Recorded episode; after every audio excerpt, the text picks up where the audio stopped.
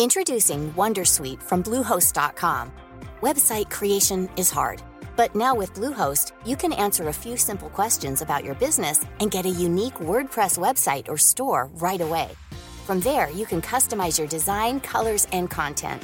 And Bluehost automatically helps you get found in search engines like Google and Bing. From step-by-step guidance to suggested plugins, Bluehost makes WordPress wonderful for everyone. Go to bluehost.com/wondersuite.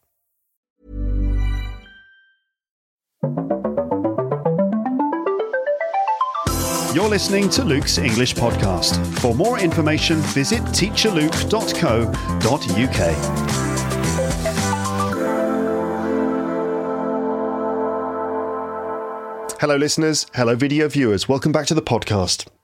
It's 2024. It's January 2024, and this is my first episode of the year. Of course, I have to begin by wishing you a very happy new year. So here we go. Happy New Year. I hope that you celebrated and had a nice time.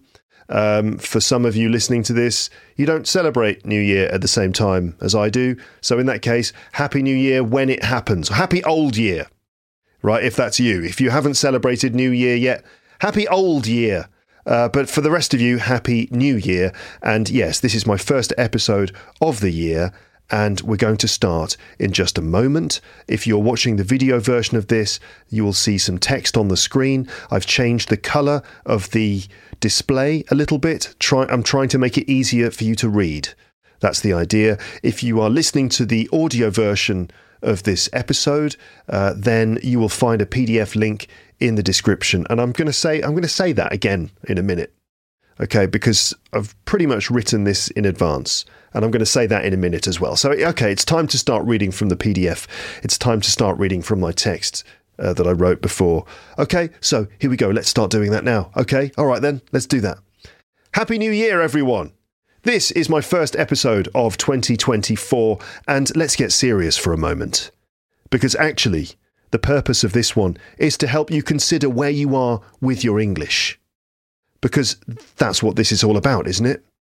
Yes, to encourage you to reflect on your learning of English in 2023 and to approach 2024 with the right mindset and also give you loads of advice and tips for how to keep improving your English with this podcast and in plenty of other ways.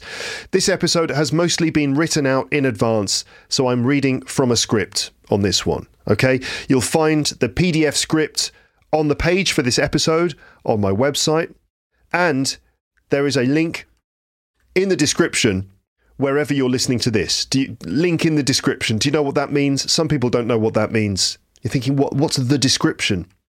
Sometimes it's called the description or the show notes. That's just the text that you find uh, associated with the episode that you're listening to. If you're on YouTube, just look down and I think it's you click something that says show more and you can see the, the notes that are written there, like a summary of the episode. And you can put links in there. That's on YouTube. If you're listening in a podcast app, you should find the show notes or episode description, and that's where you'll find the link for the PDF for this episode. Okay, let me just cough for a second. Excuse me.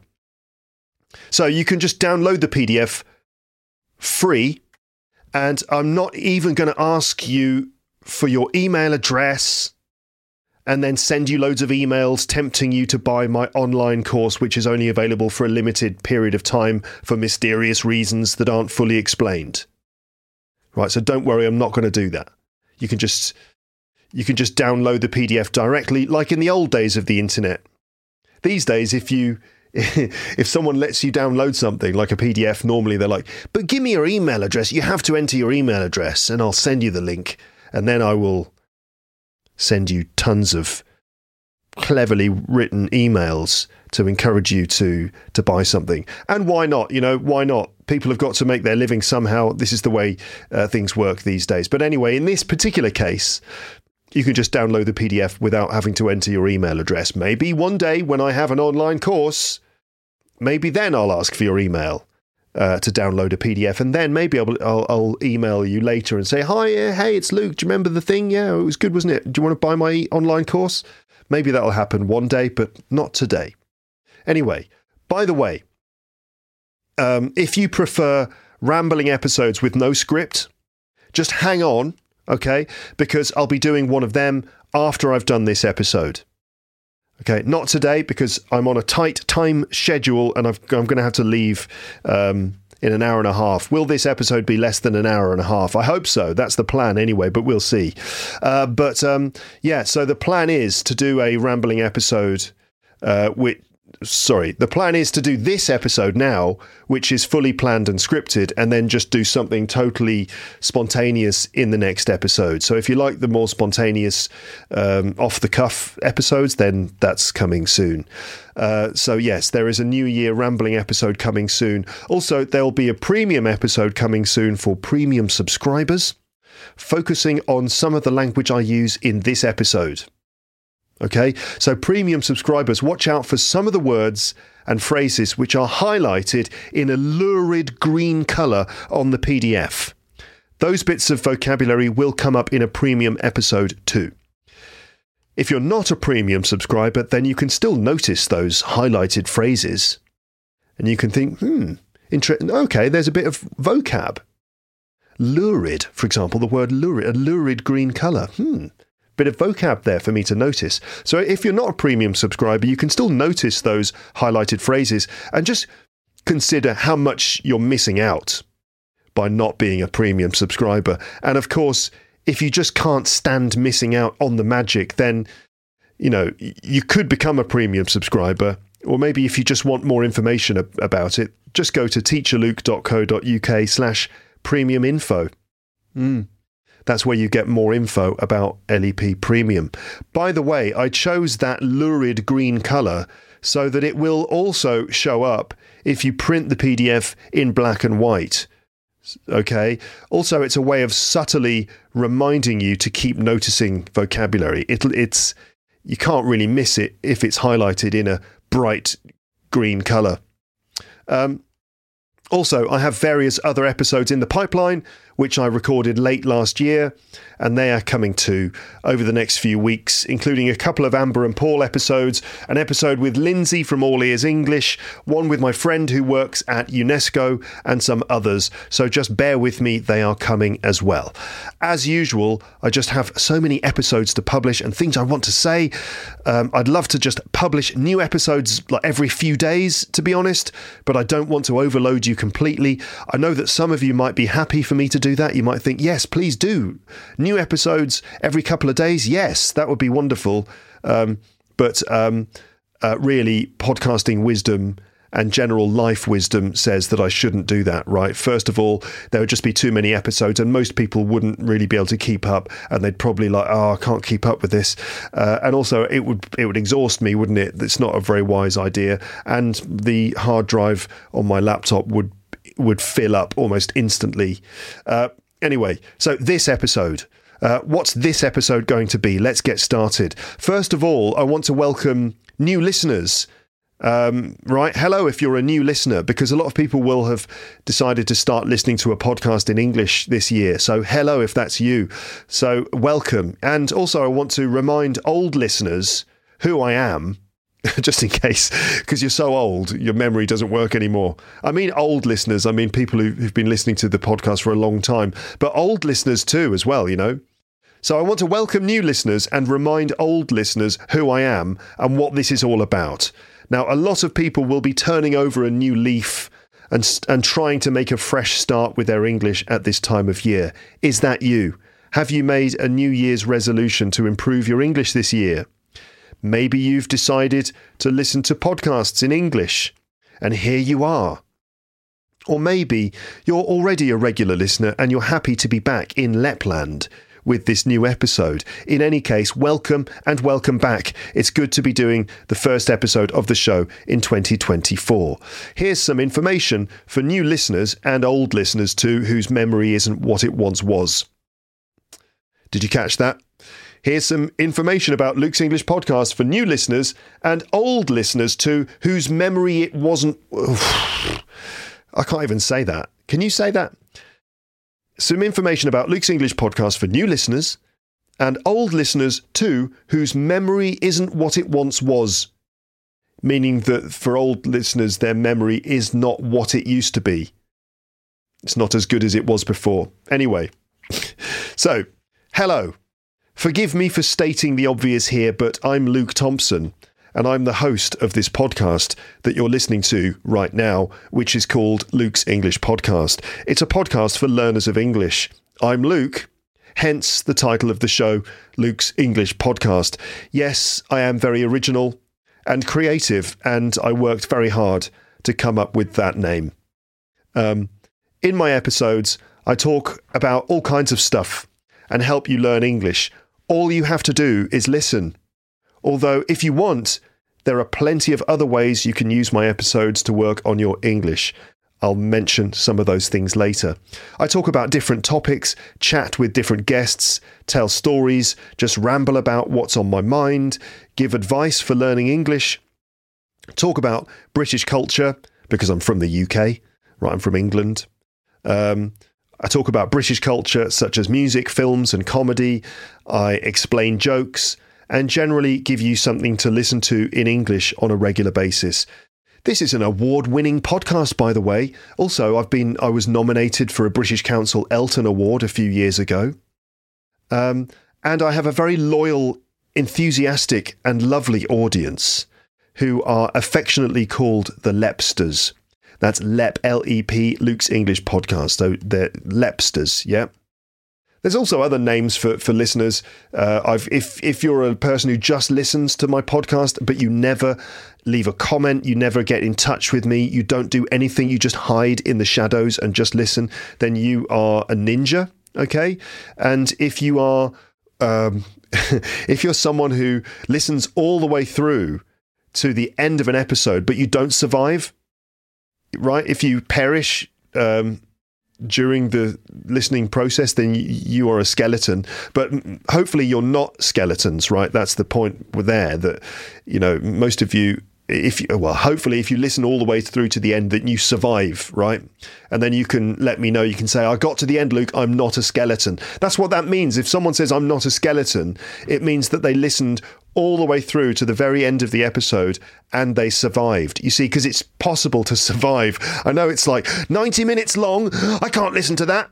Well, you can, you really can, and you will be fine. Don't worry, you won't. You you you'll make it to the end. Um, okay, I'm an English teacher from England. Um, from I'm from West London and the West Midlands, and you might be thinking, how you, how are you from two places at the same time? What is this like quantum? What quantum theory? I don't know. Um, well, yeah, I, I lived in West London and I've lived in the West Midlands. I've been teaching English for nearly 25 years now. Uh, I first taught in Japan many years ago. Have I ever mentioned that, by the way, that I used to live in Japan? Has have I ever said that? on the podcast. By the way, remember you get a point every time I say that. Every time I say that I used to live in Japan, you get one point.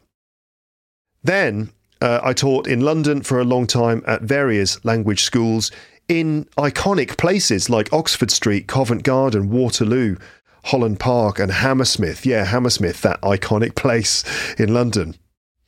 Um, and these days I live and work in Paris. Yes, the one in France bonjour. Um, I went to university in Liverpool a long, long time ago and graduated with a degree in media and cultural studies, which means that I'm very good at watching movies.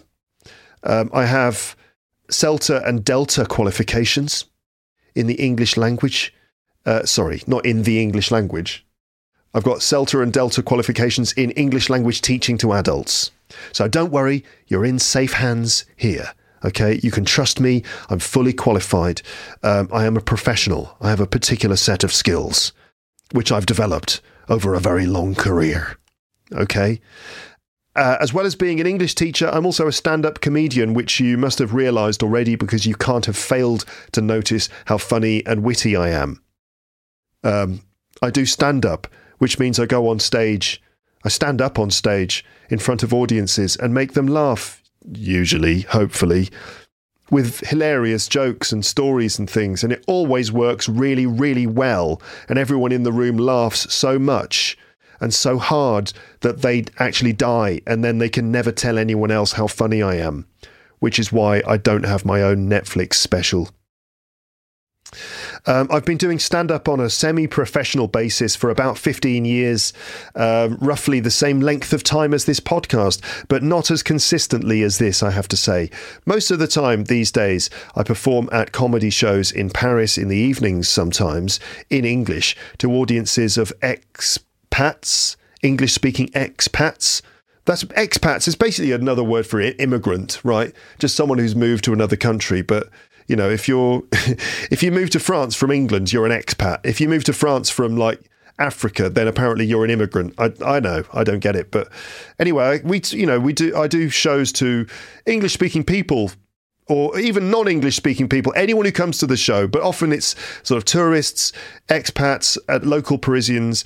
If you want to hear me talking about my stand up comedy, you can check out my recent appearance on the Stolaroid Stories podcast. The episode was called The Art of Making People Laugh with Luke Thompson from Luke's English podcast, and you will find the link uh, on the PDF. Hold on a minute. Hold, hold on a second. All right, let me just add that link there it is. Okay. Now, I've been doing this podcast for about 15 years now. Not this episode. I mean, it might feel like it already. But um, no, generally, I've been doing the podcast for about 15 years. The show's had over 150 million downloads in total, which is mind blowing. Um, it's listened to by people all over the world. And yeah, I'm actually um, very famous, but nobody knows who I am. Does that make sense? No, it, it doesn't.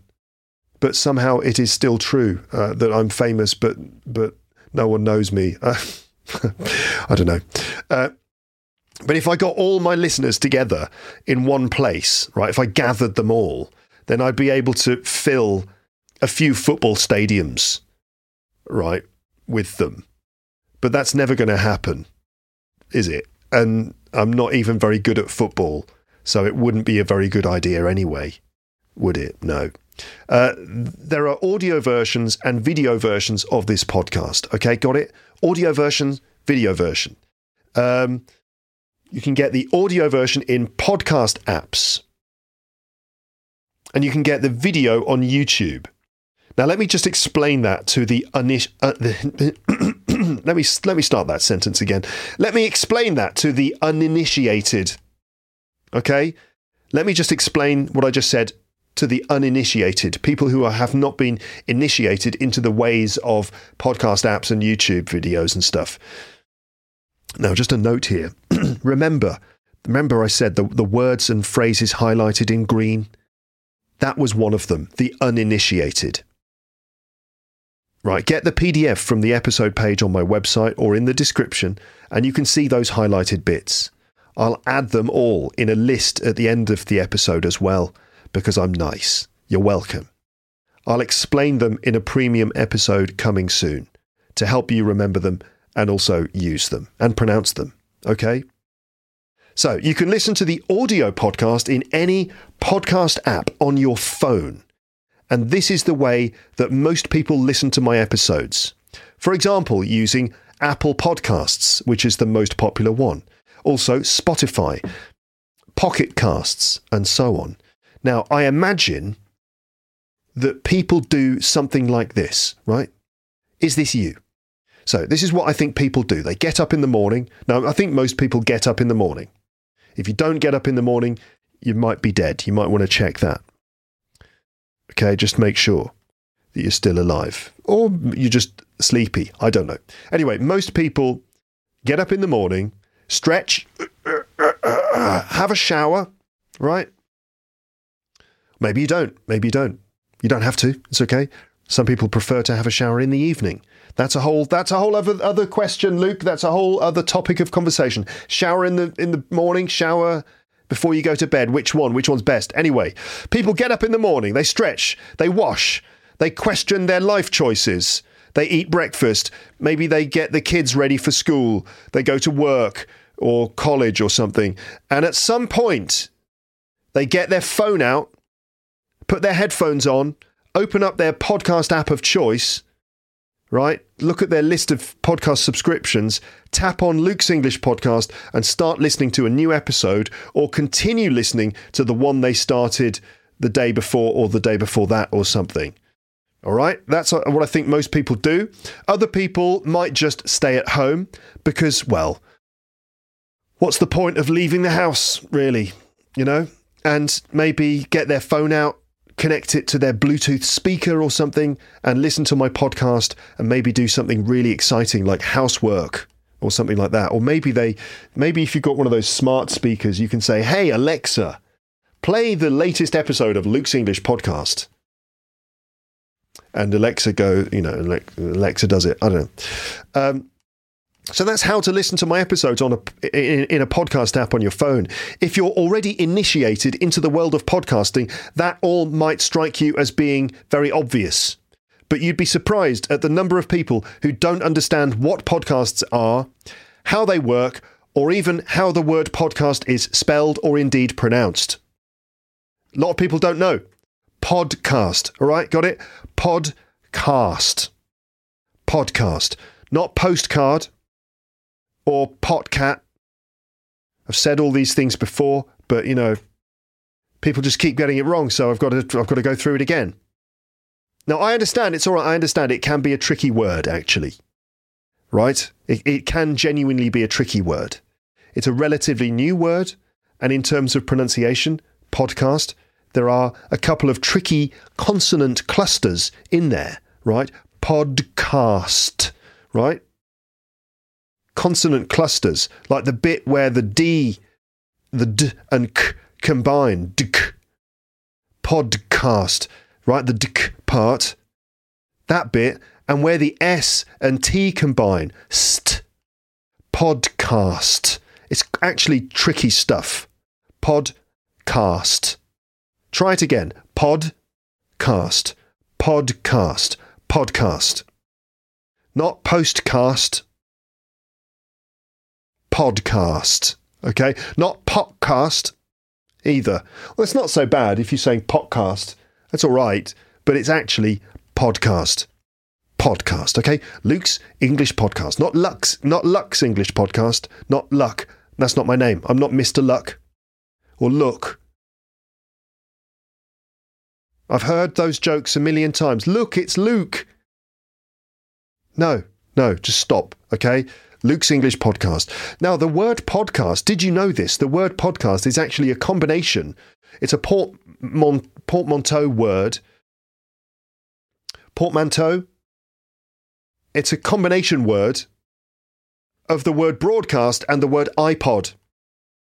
Because it's a broadcast on your iPod, a podcast right? It's a kind of audio broadca- broadcast, like a radio show, right? So that's a broadcast. Uh, radio is broadcasted, right? Radio signals are broadcasted.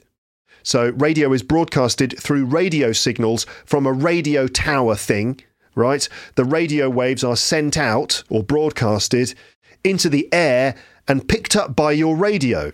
But with a podcast, the audio is sent out via the internet and you get it and put it on your iPod, although nobody actually uses iPods anymore. It's all mobile phones now, isn't it? So, podcast, may, may, it might as well be called a phone cast because I broadcast my show to your phone. It's not a phone call because that's not how it works, is it? I don't just, right, I'm going to do a new episode. I think I'll just call everyone one by one um, I don't just call you and start talking. Hello, yeah. Have you got have you got an hour and a half? Yeah. Okay. Right. Well, this is episode 863. Are you ready? No, that's not how it works. I don't just call you and start talking. I could do that if I had your number, but that would be a very inefficient way of doing this. If I had to call you all one by one and say this to each person, I called again and again. No, th- no. Thank goodness that's not how it works. It's not a phone call and it's not a phone cast, even though you listen on your phone, unless you listen on your computer on my website or something, or you actually do listen on an iPod because you're still using one. Uh, if you are still using an iPod, leave a comment in the description somewhere to say that you're still using an iPod. So, anyway, it's not a phone cast, it's a podcast. All right, now that should be clear. If you don't know how to subscribe to the audio podcast, just download a podcast app on your phone. They're completely free. Uh, that's podcast apps, not phones. Phones are expensive. Uh, I recommend Pocket Casts. Uh, just go ahead and download Pocket Casts free from the App Store on your phone. Install it, then open it, then search for Luke's English Podcast, not Lux English Podcast. Luke's English Podcast. Then tap subscribe or add or whatever the equivalent is in your language to subscribe. And my show will be saved in your list of subscriptions, and you'll always be able to go back to the app to listen to my latest episodes when they are published and the entire back catalogue, and your life will improve just a little bit. Certainly a step in the right direction, anyway. Switch on notifications on your phone, and your phone will tell you when I've published a new episode. Happy days. um, one of the advantages of listening to the audio podcast on your phone is that you can do other things while you listen. And people tell me that they listen while traveling, working out in the gym, doing housework, running, or walking in the countryside, driving, and even at work or school when they should be doing something else.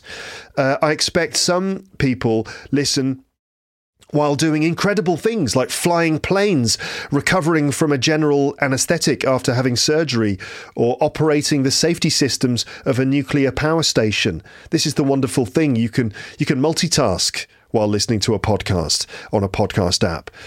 I also publish video versions of these episodes on YouTube and it's usually the same content as the audio versions, but often the audio versions have even more content uh, because sometimes I ramble a bit at the beginning and end of episodes and in the middle, to be honest, and those bits don't always end up in the video versions.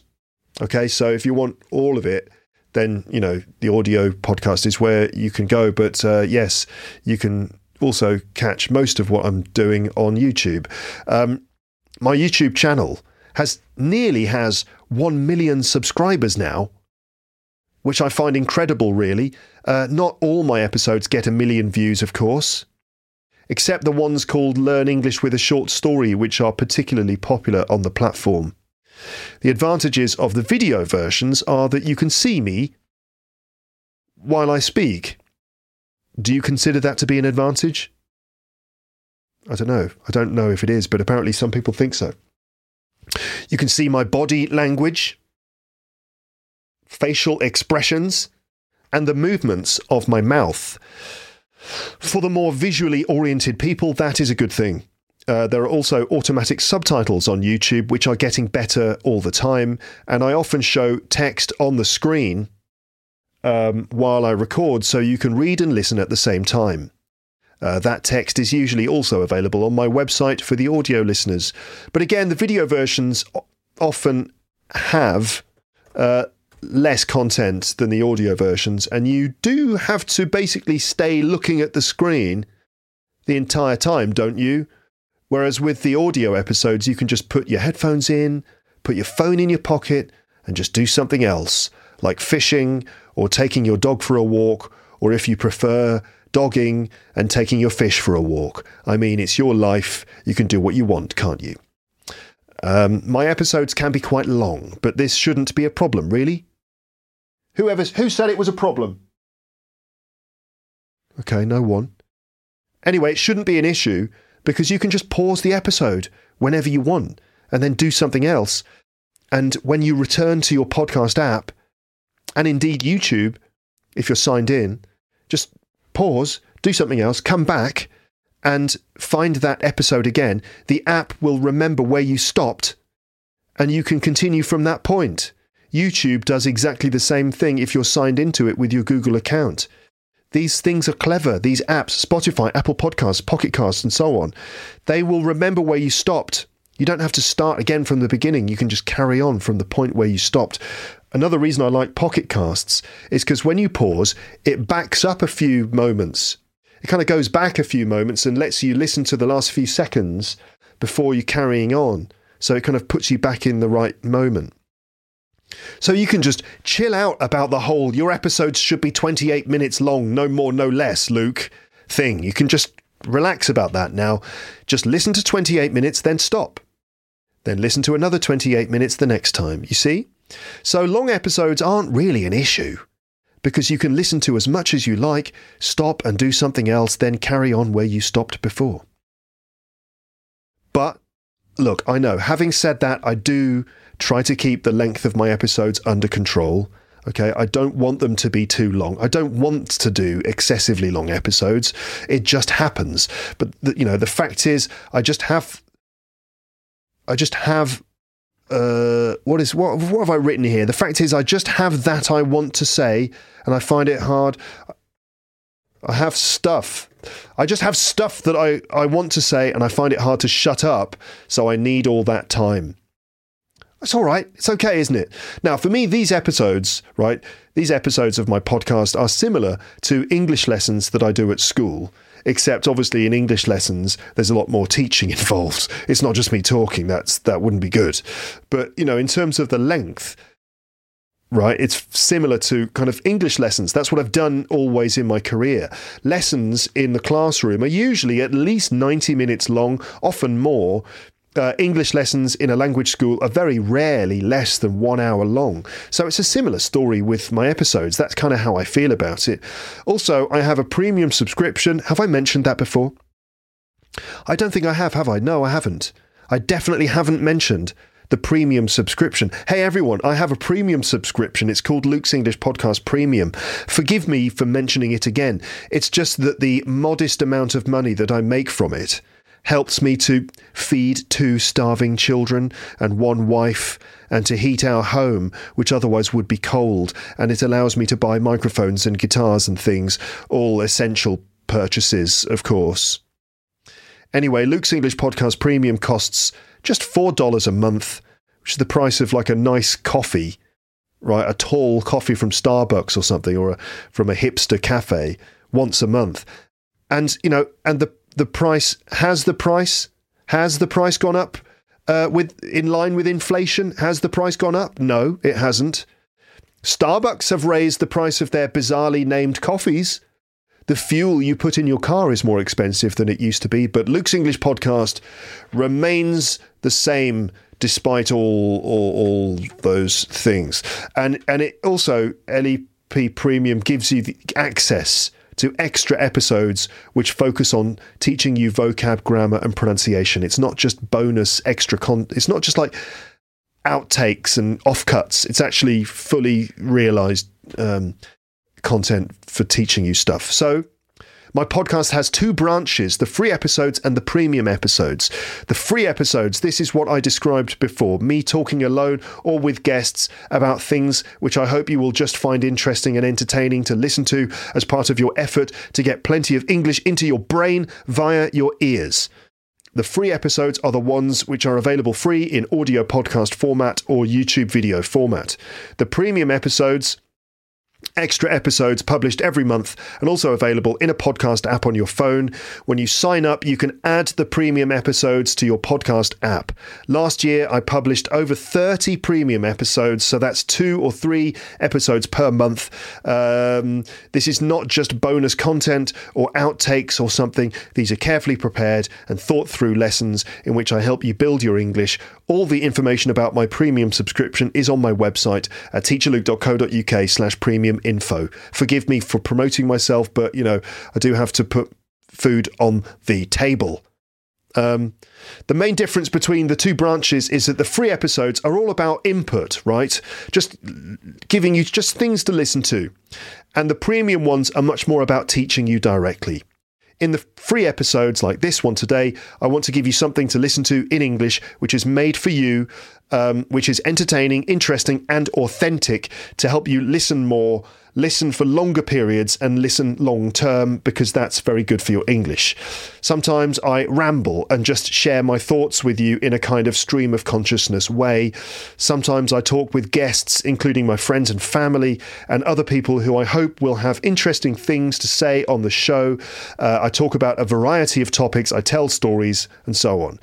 In the premium episodes, I tend to focus on teaching you things, and this usually means vocabulary, explaining, highlighting, demonstrating, clarifying words and phrases, showing you how words and phrases are actually used in sentences with collocations and other little important details. I also deal with grammar sometimes and pronunciation every time. Mainly giving you something to use for listen and repeat practice so you can regularly repeat after me, but also giving you insights into the pronunciation system in English in various ways. So the focus is on teaching you language bit by bit in the premium side, on the premium side. Sometimes these two branches cross over and I end up doing premium type stuff on the free podcast, so explaining vocabulary in short story episodes, for example, or doing free podcast stuff in premium episodes. So That would probably be rambling episodes or short story episodes. And as a basic foundation, I want you to remember that I've been teaching English for most of my adult life now. And so it's deeply ingrained in me. And in fact, I couldn't really stop teaching English even if I tried. And so even when I'm just talking to you, I'm still teaching you there's always that intention there to help you notice language, to engage with this language, to aid you somehow. So even when I'm just talking with seemingly no focus, there is a focus. Ha ha ha. Like he's he's unfocused. Ah, no, no, I'm not. Um, there is a focus and a method in the background, which is to help you connect with English as it is spoken, English as a living language, and English which is a medium for making commu- connections with people and for expressing yourself. Okay, I'm going, to, I'm going to sort of move on from this bit in a minute. I'm always attempting to reach out to you through the things I say and sort of grab you and just shove English straight into your ears, but in a nice way. Also, I, I just love doing this podcast, and hopefully, my enthusiasm will kind of rub off on you and will encourage you in your journey. Um, I could continue to ramble on about uh, about this kind of stuff for ages, about the benefits of listening to English podcasts long term, but I've I've done that plenty of times before. Just have a look back at my episode archive and see what you can see. By the way, I wrote most of this, the, the stuff that I'm saying here, I wrote most of this over the last few days of the school holidays. It's Friday today, it's the last day of the school holidays. Everyone goes back to work and school on Monday. Here in France, we've had two weeks. And uh, this last week we've been at home. The first week we were in England at my parents' place, um, and but then this last week I've been at home, and I've mostly been looking after uh, our baby son. He's six months old. So I've just been doing a lot of carrying him, lifting him up, uh, wiping his face and his, his t shirt or his sweater, just cleaning him up, feeding him, putting food in and cleaning up the mess that happens afterwards, trying to make him sleep, playing with him, gazing at, at how adorable, just gazing at him and just wondering how adorable, uh, thinking about how cute he is, and stuff like that. I've been doing a lot of that.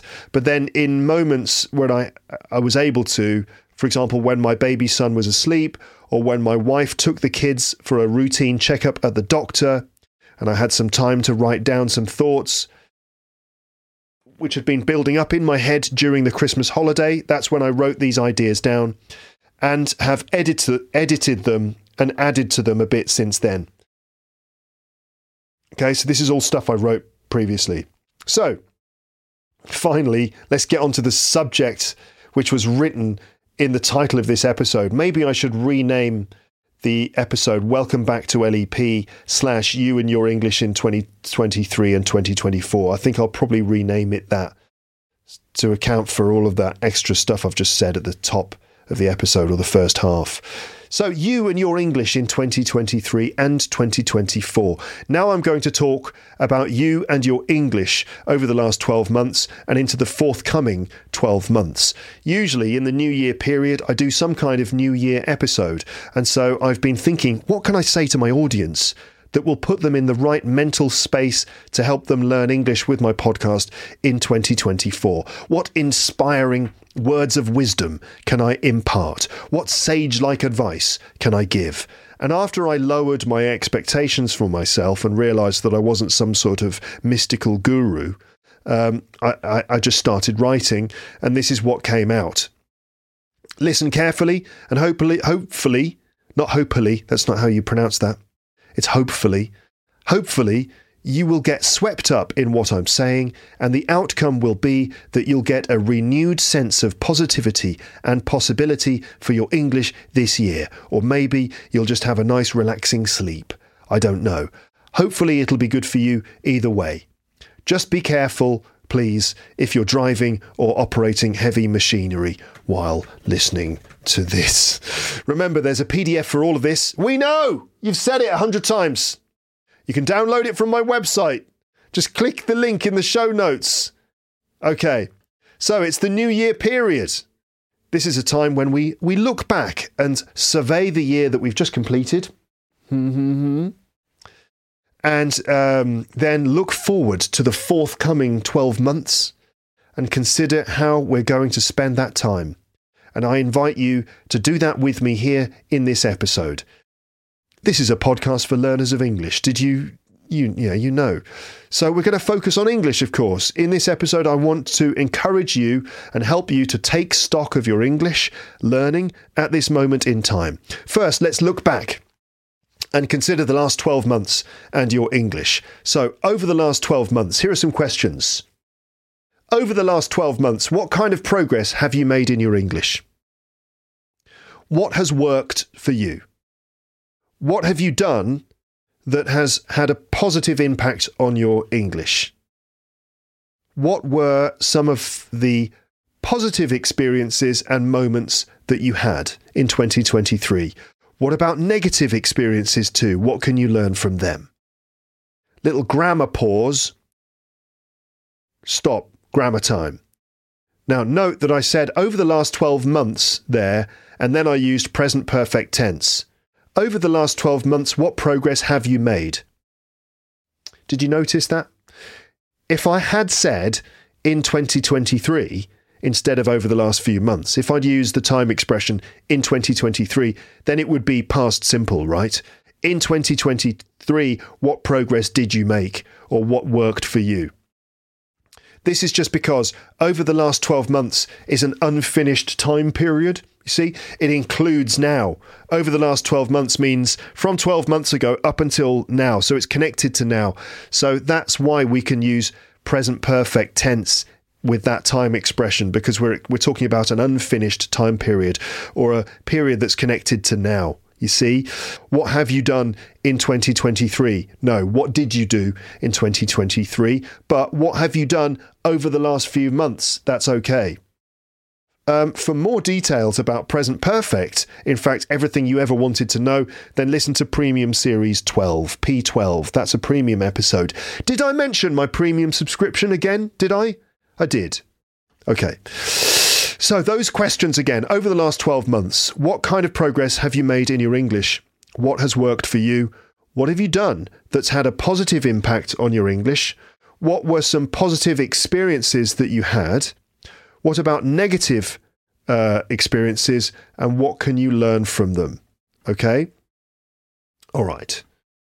Um, so perhaps you, thinking about those questions, perhaps you have no clear sense of what you've done or whether it's been positive or negative. You're just like, uh, don't know, really, Luke. You know, if that's the case, if you're thinking, uh, I don't know, actually, now, that probably means that A, you haven't really done much with English. And this doesn't just mean studying in the traditional way, but just using English either in a productive way by speaking or writing, or a receptive way by reading or listening. That just means that there hasn't really been much English in your life for the past 12 months. It could mean that. Or B, you're just not very mindful. You're not being very mindful about your relationship with English or the things you do in relation to your English. Perhaps you're not really aware of the ways that you're learning this language. Um, you listen to my episodes, you do other things in English sometimes, but you don't really reflect on it all in an objective way or an academic way. That might be the case. If you if you you know, if you just don't really know answers to those questions I gave you before. To be honest, I doubt that you fit the description I just mentioned. I think most of my audience are pretty aware of their English. Um, and in fact, maybe you are very conscious of it and take quite a metacognitive approach to it. Oh, that's a nice word, isn't it? Maybe maybe you do take a maybe you have all these metacognitive strategies. Maybe you're constantly analyzing and strategizing the way that you learn English, kind of looking at it objectively and applying different methods. Maybe you're doing that. In any case, this now is a moment when I invite you to be mindful about your English.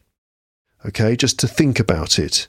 Maybe you feel like you haven't really noticed a significant improvement in your English recently, which is a very common feeling. Is that you?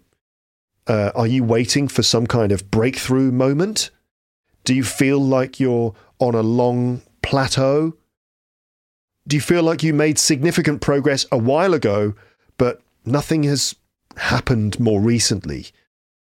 Is that you? Or maybe not. Maybe you're currently really excited because you've discovered new abilities new English powers, like a superhero in the first half of their superhero origin movie or something. Like, with these new English powers, I could become a superhero. I could become, what, fluent man or woman, fluent person. I don't know. But it's it's very common to get stuck in the so-called intermediate plateau, and if that is the case for you, then I will say these things: don't give up, don't stop, keep going the progress might not be obvious to you, but it's probably still happening and will be revealed later. You just have to be willing to stick with it. Sometimes you get stuck in a rut or stuck in a routine and it feels like you're going over the same ground and you're not climbing to the top of any mountains or getting any significant feelings of reward, like moments of triumph or glory. But that's okay. You can't have those moments all the time. Sometimes they are few and far between. Sometimes those breakthrough moments in language learning or those meaningful moments of magic are rare. But keep going. Sometimes there is a lot of progress being made, but it's under the surface and you just don't notice it. Language learning can be a weird thing. It can be hard to see it happening. It can be invisible, but that doesn't mean it's not happening. Uh, with English, you have to put in a lot of hours. You have to absorb a lot of language and you have to do plenty of practice. Spending a lot of time on it is necessary. And so you have to see the bigger picture. Imagine it like a long journey. There might be times on that journey where you climb to very high points, like the top of a hill or mountain, and you get a clear, dramatic sense of achievement. But at other times, you have to travel along a long flat plane and it can feel like you're not really moving at all. But keep going. You're making progress, but you might not be aware of it. It's not all going to be moments of glory, and sometimes your progress is not fully visible to you, but it is happening.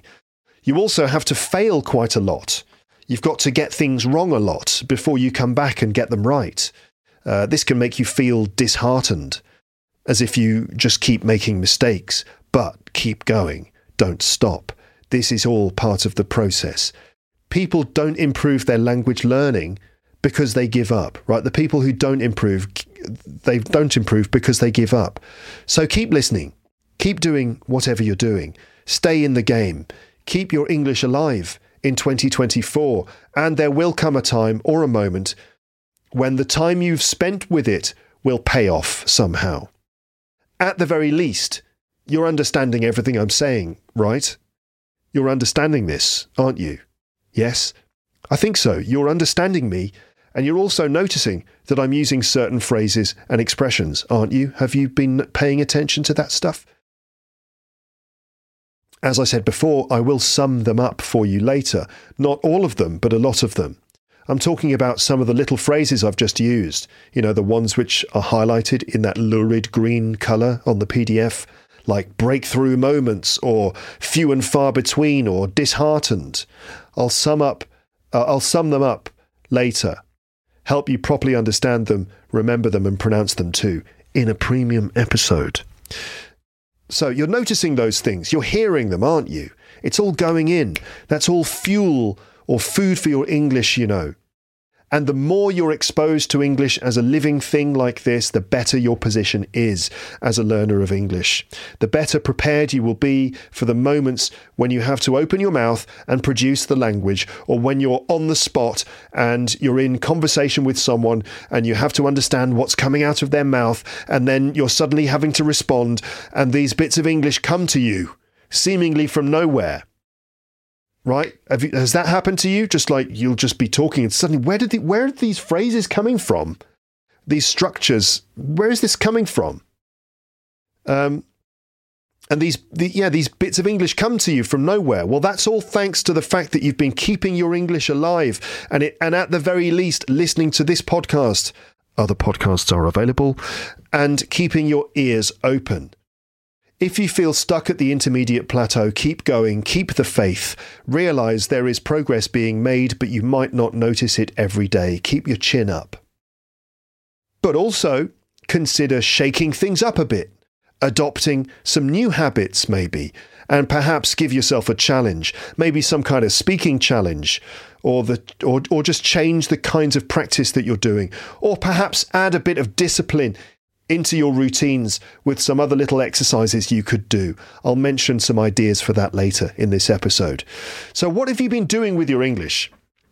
What what have you been doing? Now, bear in mind that in language learning, anything is probably better than nothing. Right? So even if the only thing you've been doing in English is to listen to podcasts sometimes, watch some stuff uh, in English, um, or occasionally speak it when the need arises, then fine, that's still good. It's better than nothing. Um, also, if you've been listening to all of my episodes, I must say that that puts you in a select group of extremely special people. Okay? Not everyone listens to podcasts in English, you know. So if you're in public right now, if you're just out in public or on the bus or something, have a look around, right? Have a look around, just have a look at some of the other people you can see. Just people living their lives. Have a look around. How many of these other people that you can see around you, how many of them listen to Luke's English podcast, do you think? Or any other podcast for that matter, in English? Yeah, not that many. Some of these just normal people. What are they doing with themselves? Yeah, but not you. No, you're one of the special ones. you're part of that elite group of people who have access to this exclusive and slightly secret world, the world of learning English podcasts. You're one of the ones who not only knows what a podcast is, but also how to pronounce it how to spell it, and also how to listen to it regularly. Anyway, listening to podcasts is definitely good for your English, even if it is the only thing you do. But I recommend doing more than just listening. I've said it before, and I'll say it again this podcast is best consumed as part of a balanced diet, which means that it works best if you're doing listening and other things. Now, perhaps the worst things for your English, well, probably the worst thing for your English would be to like chop your head off, right? It's got to be the worst thing.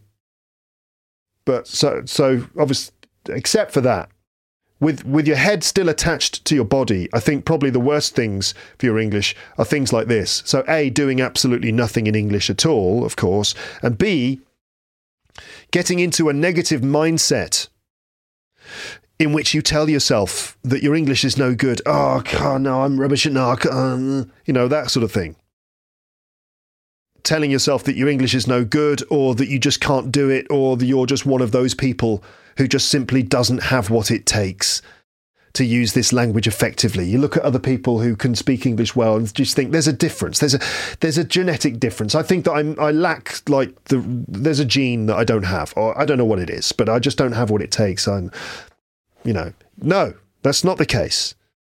Never mind those negative thoughts they will not help. They will not help you learn a language. So try not to say those things to yourself.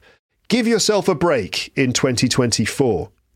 Everyone is naturally able to learn a language. So you just have to maintain some good habits, a positive mental attitude, a sense of enjoyment, and perhaps a sense of drive as well to push things further and to kind of force you to to do things that you might not be doing you know if you're feeling a bit lazy or, or something so you have to have the habits the attitude and the drive so what have you been doing in english what has worked for you right can, can you recognize the things that have a helped you to make progress b caused you to feel good about your english what have been those things helped you make progress? Have there been any moments where you've felt like you've made a step in the right direction? Any things that you've been doing? Um, what have, what's made you feel good about your English too? How can you put your best foot forwards and repeat some of the successes of the last year and build on them and generally move in the right direction towards growth, progress, and prosperity in your English, but in your life too, because it's all part of the same thing. So let's try to maintain a positive cycle in 2024 where one good thing causes you to feel a bit more positive about your English, leading to a growing sense of confidence, which causes you to step outside your comfort zone a little bit more easily and do something else with a bit more success, which again feeds into your positivity and sense of achievement. And this continues in a generally upward trajectory. Let's take a quick break here. Let's take a little break. Little break. Okay. I'm going to have a glass of water, a cup of water. Hey, Dave. Yeah, Randy. Since we founded Bombas, we've always said our socks, underwear, and t shirts are super soft. Any new ideas? Maybe sublimely soft. Or disgustingly cozy. Wait, what? I got it. Bombas. Absurdly comfortable essentials for yourself and for those facing homelessness. Because one purchased equals one donated. Wow, did we just write an ad? Yes. Bombas. Big comfort for everyone. Go to bombas.com slash ACAST and use code ACAST for 20% off your first purchase. Introducing Wondersuite from Bluehost.com. Website creation is hard, but now with Bluehost, you can answer a few simple questions about your business and get a unique WordPress website or store right away. From there, you can customize your design, colors, and content.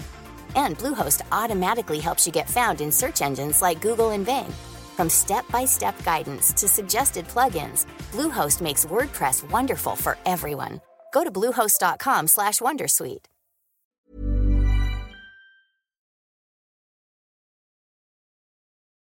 Okay, I'm back. I've I'm I'm hydrated. Uh, maybe you are too. Let's continue. So, to keep this simple, again, let's consider these questions. What have been the good moments in your English learning over the last 12 months? What were those situations? What exactly did you do? What happened? What caused you to feel an improvement in your English and the way you feel about your English? Can you repeat those successes and build on them in the coming months? And if there were negative things, experiences, or feelings in relation to your English, how uh, can you learn from them?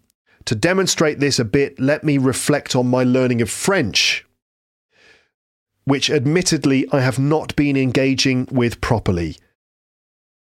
Okay? And there you see uh, my somewhat negative attitude towards my relationship with French revealing the frankly unhealthy condition of my French language learning. I mean, I've just been talking about trying to think positively, but I really need to take this advice too because my own narrative in my head about me and my French it's, it always goes negative. Just there, instantly, I mention my French and I'm like, oh, you know, it's very unhealthy, you know, da da. You know, I really need to try and turn that round. I've talked about this before as well. But anyway, let me reflect on my French here and consider my answers, like my answers to the questions which I have above. Here are some notes now, which I'll expand on. So, in terms of experiences that I've had that were good, that were positive. So, recently, my wife and I attended a cooking class. Okay, it was just before Christmas, and uh, my wife, who's very lovely and thoughtful, decided it would be a good idea and fun thing for us to do to attend a cooking class. Now, I know what you're thinking. It's not. She wasn't going. Oh my God, I'm, I live with an Englishman. I need to help him learn how to cook. No, actually, I do cook quite a lot, and she is very complimentary about my cooking. Thank you very much. Uh, but no, she said because there's there's a place in um, in the centre of Paris called Eataly not Italy. I don't want to confuse you if you if you don't know geography. You're like, wait a minute, what? Italy's in the centre of Paris. No, no, no, no, no, no, no. Italy is a country in Europe. France is another country, and Paris is the capital city of that country. And in Paris, there is a place called Eataly. It's spelled E A T A L Y. Right? Not Italy, Eataly. See what they've done? It's a place with lots of restaurants and food shops. It's like an Italian food centre. It's amazing. Right? High five if you know about Eataly. High five. They've got they've got them in Italy as well, surprisingly enough. Um, and so Eataly, it's a place where you can go to eat Italian food. It's not Italy, Eataly. See, clever name, isn't it?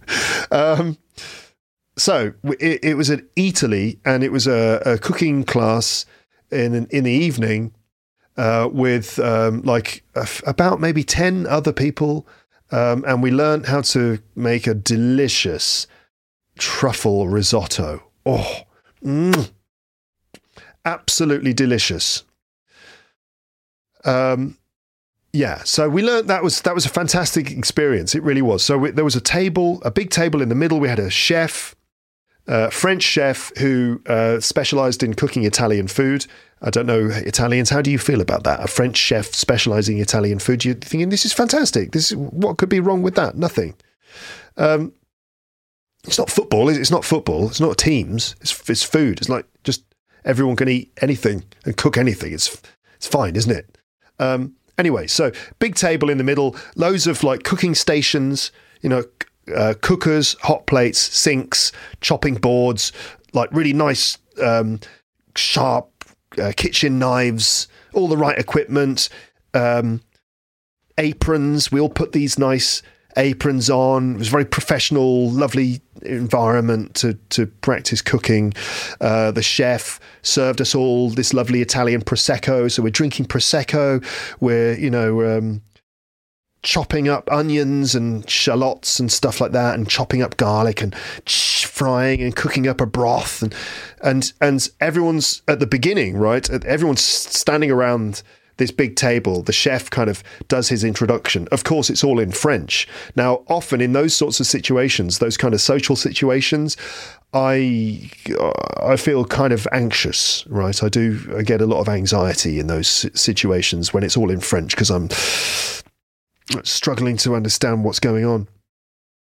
It's funny, like uh, my French is weird because um, sometimes I feel like I understand French with the Jedi mind trick. Just I just sort of don't really know how I understand it because I don't feel like I know that much vocabulary and I feel like I don't really have that that much grammar like you know if I was to do grammar exercises in terms of structuring a sentence and knowing all of the different past forms and you know all that all the conjugations and stuff I'm I'm really not good at that because I haven't been disciplined.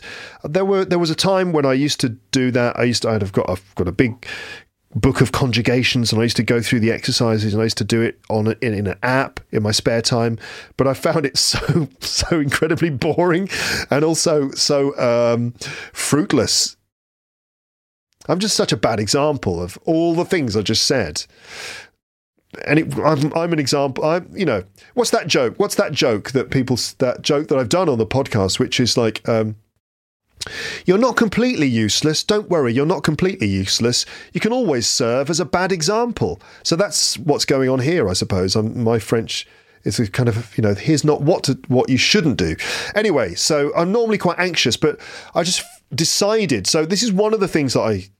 One good thing is that I've made up my mind when I went into the room, I said, Right, no, I'm going to be fine. Okay. I'm just deciding to go with this and enjoy this. This is a, an evening for us. And I'm just going to really enjoy this. And I'm really going to enjoy interacting in French. I don't care if I'm crap, if I make a mistake. It's going to be a nice, congenial, friendly atmosphere. It's, it's just going to be fun. So that was good. So positive. I went in with a positive intention.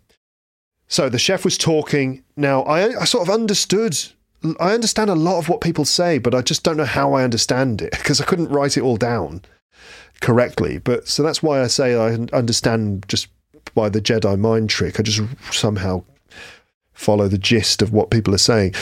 And then he asked everyone to introduce themselves. So luckily, I was not first um, you know, I wasn't the first person, but we went we went around the table. People introduced themselves. There were maybe five or six people before me, and at that point, I was like, right, okay, prepare mentally prepare yourself, Luke. They were all introducing myself them, themselves. They were introducing themselves, and I was practicing, literally running through what I was going to say in my head. You know, uh, bonjour, uh, moi, uh, je suis Luc, blah, blah, blah, blah, blah, blah. Actually, bonsoir, not bonjour. Um, and, you know, je viens d'Angleterre, mais je, j'habite ici, and blah, blah, blah, all this kind of stuff. Sounds so basic. It was actually quite good. I did better than I just did now. Um, and I noticed little things as well. I noticed that when they introduced themselves, they all said, Moi, je suis blah, blah, blah. I think that's what it was. Hold on, I need to make a little correction there. So, no, they weren't saying Moi, je suis, and then the name, like Moi, je suis Luc. They weren't saying that. In fact, it was Moi, c'est Luc. Like, for example, Moi, c'est Julien. Moi, c'est Florian.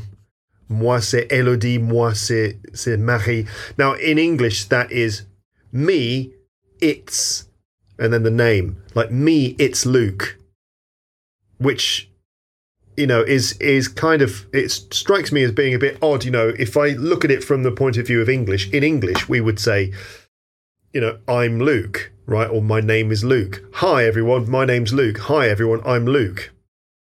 But in French, they were, if I translate it directly, they were saying, me, it's Luke right? Like me, it's Julian. Me, it's Elodie. Me, it's Mary, right? Moi, c'est Elodie. Moi, c'est, c'est Marie. And that was interesting because that's definitely not what, um, you know, we all get taught at school or anything like that. Uh, but that is actually how French people introduce themselves. So they were all saying that. Moi, c'est Richard. You know, me, it's Richard. Now, that does seem a bit strange or seemed a bit strange but I thought to myself there and then, I mean, I've noticed this stuff before. I mean, you might be thinking, Luke, introductions, really, that's so basic. That's like lesson number one. I know it is, but still, in the real world, even basic things like that can actually be rather complex when you actually, you know, when you're dealing with the way people actually do it in the real world, you know? Um, so I made note of it. I made a mental note of like, ah, ah, yeah. Because normally, maybe I would just be saying, Bonjour, je suis Luc, or je m'appelle Luc. I'm Luke. My name is Luke, right? I'm called Luke. But um, I was like, no, I'm definitely going to copy what they're doing, even though it doesn't come naturally to me. I'm going to do what they do. And that's exactly what I did. So I copied them all, right? I copied what they said and I prepared myself in advance, right? Bonsoir, moi c'est Luc. And then I continued. And it all came out quite well. I was actually quite surprised with myself and quite happy because I, as we were going, as they were going around introducing themselves, saying a few things about themselves, I was like running it through in my head, you know, working out what I was going to say. The rough translation was, "Hi, I'm Luke." I think I tried to make some sort of, I tried to allude at making a bit of a joke, like I'm from England, so I thought it would be a good idea to learn how to cook.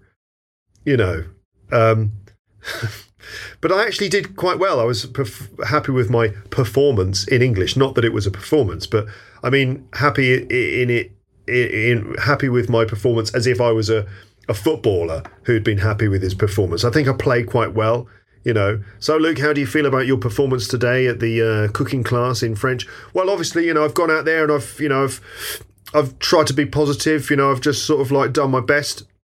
And at the end of the day, you know, I'm pretty pleased with the performance. I think the results speak for themselves. So I was like, a, I felt like a football player who was pleased with his performance basically at the end of it because I had gone in there with a positive frame of mind and I'd noticed the actual things that people were saying and I was copying them. And that was that was that. So that was the little experience that I had there at the cooking class, which was a positive one for my French. I even said at the end, you know, je suis pas fort en français, désolé si je, je comprends pas. You know, I'm not very strong in French. Sorry if I don't understand. And the chef was very nice. He was like, "Oh well, you know, oh you know, your French. No, no, your French is very good." And they're all like, "Oh no, no, no, you're really good." And the chef was like, "Oh no, no, your French is much better than my English." And I was there going. I'm not sure about that. We'll see if if we actually have to engage in a conversation for more than just three sentences. You'll see that I'll just, uh, you know, it'll all come come crumbling down. But anyway, the good things were I had the positive attitude going in. I decided to just make a success of it and not worry and enjoy myself. Um, the prosecco, the sparkling wine, probably helped, to be honest. Um, also, I noticed what the other people were saying and I copied them. and I prepared things in advance. Okay, so let me just. So that's you know that that was good. That was a really positive experience, and those are the things I'm taking away from that. So the good things, I listened to what the others said and I copied them. I prepared myself in advance in my head. I decided to just enjoy the moment. I went out of my comfort zone. I will remember the little things I noticed and used. So that's the cooking experience. Another thing, another thing in answer to the questions I gave you before is this reading graphic novels. And I've said this before, right? Graphic novels, these are, you know, comic books, but for grown ups. We call them graphic novels in English. I love graphic novels in French, and there are so many. Um, and this has been a really good thing in French for me. I, I finished the series called L'Arabe du Futur, the, the Arab of the Future, I think. I've been reading one about the story of the making of the film Star Wars, a really interesting sort of kind of biography of George Lucas and the making of Star Wars. Really cool, like great artwork and really interesting, especially for me as a as someone who's interested in that. Uh, I've I've been reading one about an Indonesian woman who lives in France and observes funny cultural differences. One about crime and police in Baltimore, which I found really difficult to follow. One about a journalist's trip to North Korea and and more. What I love about graphic novels is that you can read direct speech. Right? There's just a speech bubble and you can see directly what the person is saying rather than in in um, in books. Sometimes it's sort of in indirect speech but it's much more like direct spoken english but written. Um, there's awesome artwork and the pictures definitely help to support my understanding which is really important. I get a sense of achievement from actually finishing the books. I have found something that i actually really enjoy doing in french here now, I don't know why, but a lot of things turn me off. I find social interactions in French to be extremely painful a lot of the time. I know it's kind of sad, but it's true. Um, and a lot of the other things just don't, I don't know, like watching French TV shows. It's, yeah, I've watched quite a few, but it's not necessarily the thing that grabs me, and I don't really know why. But graphic novels are something that work for me, and so that's good. Also, I can go at my own speed.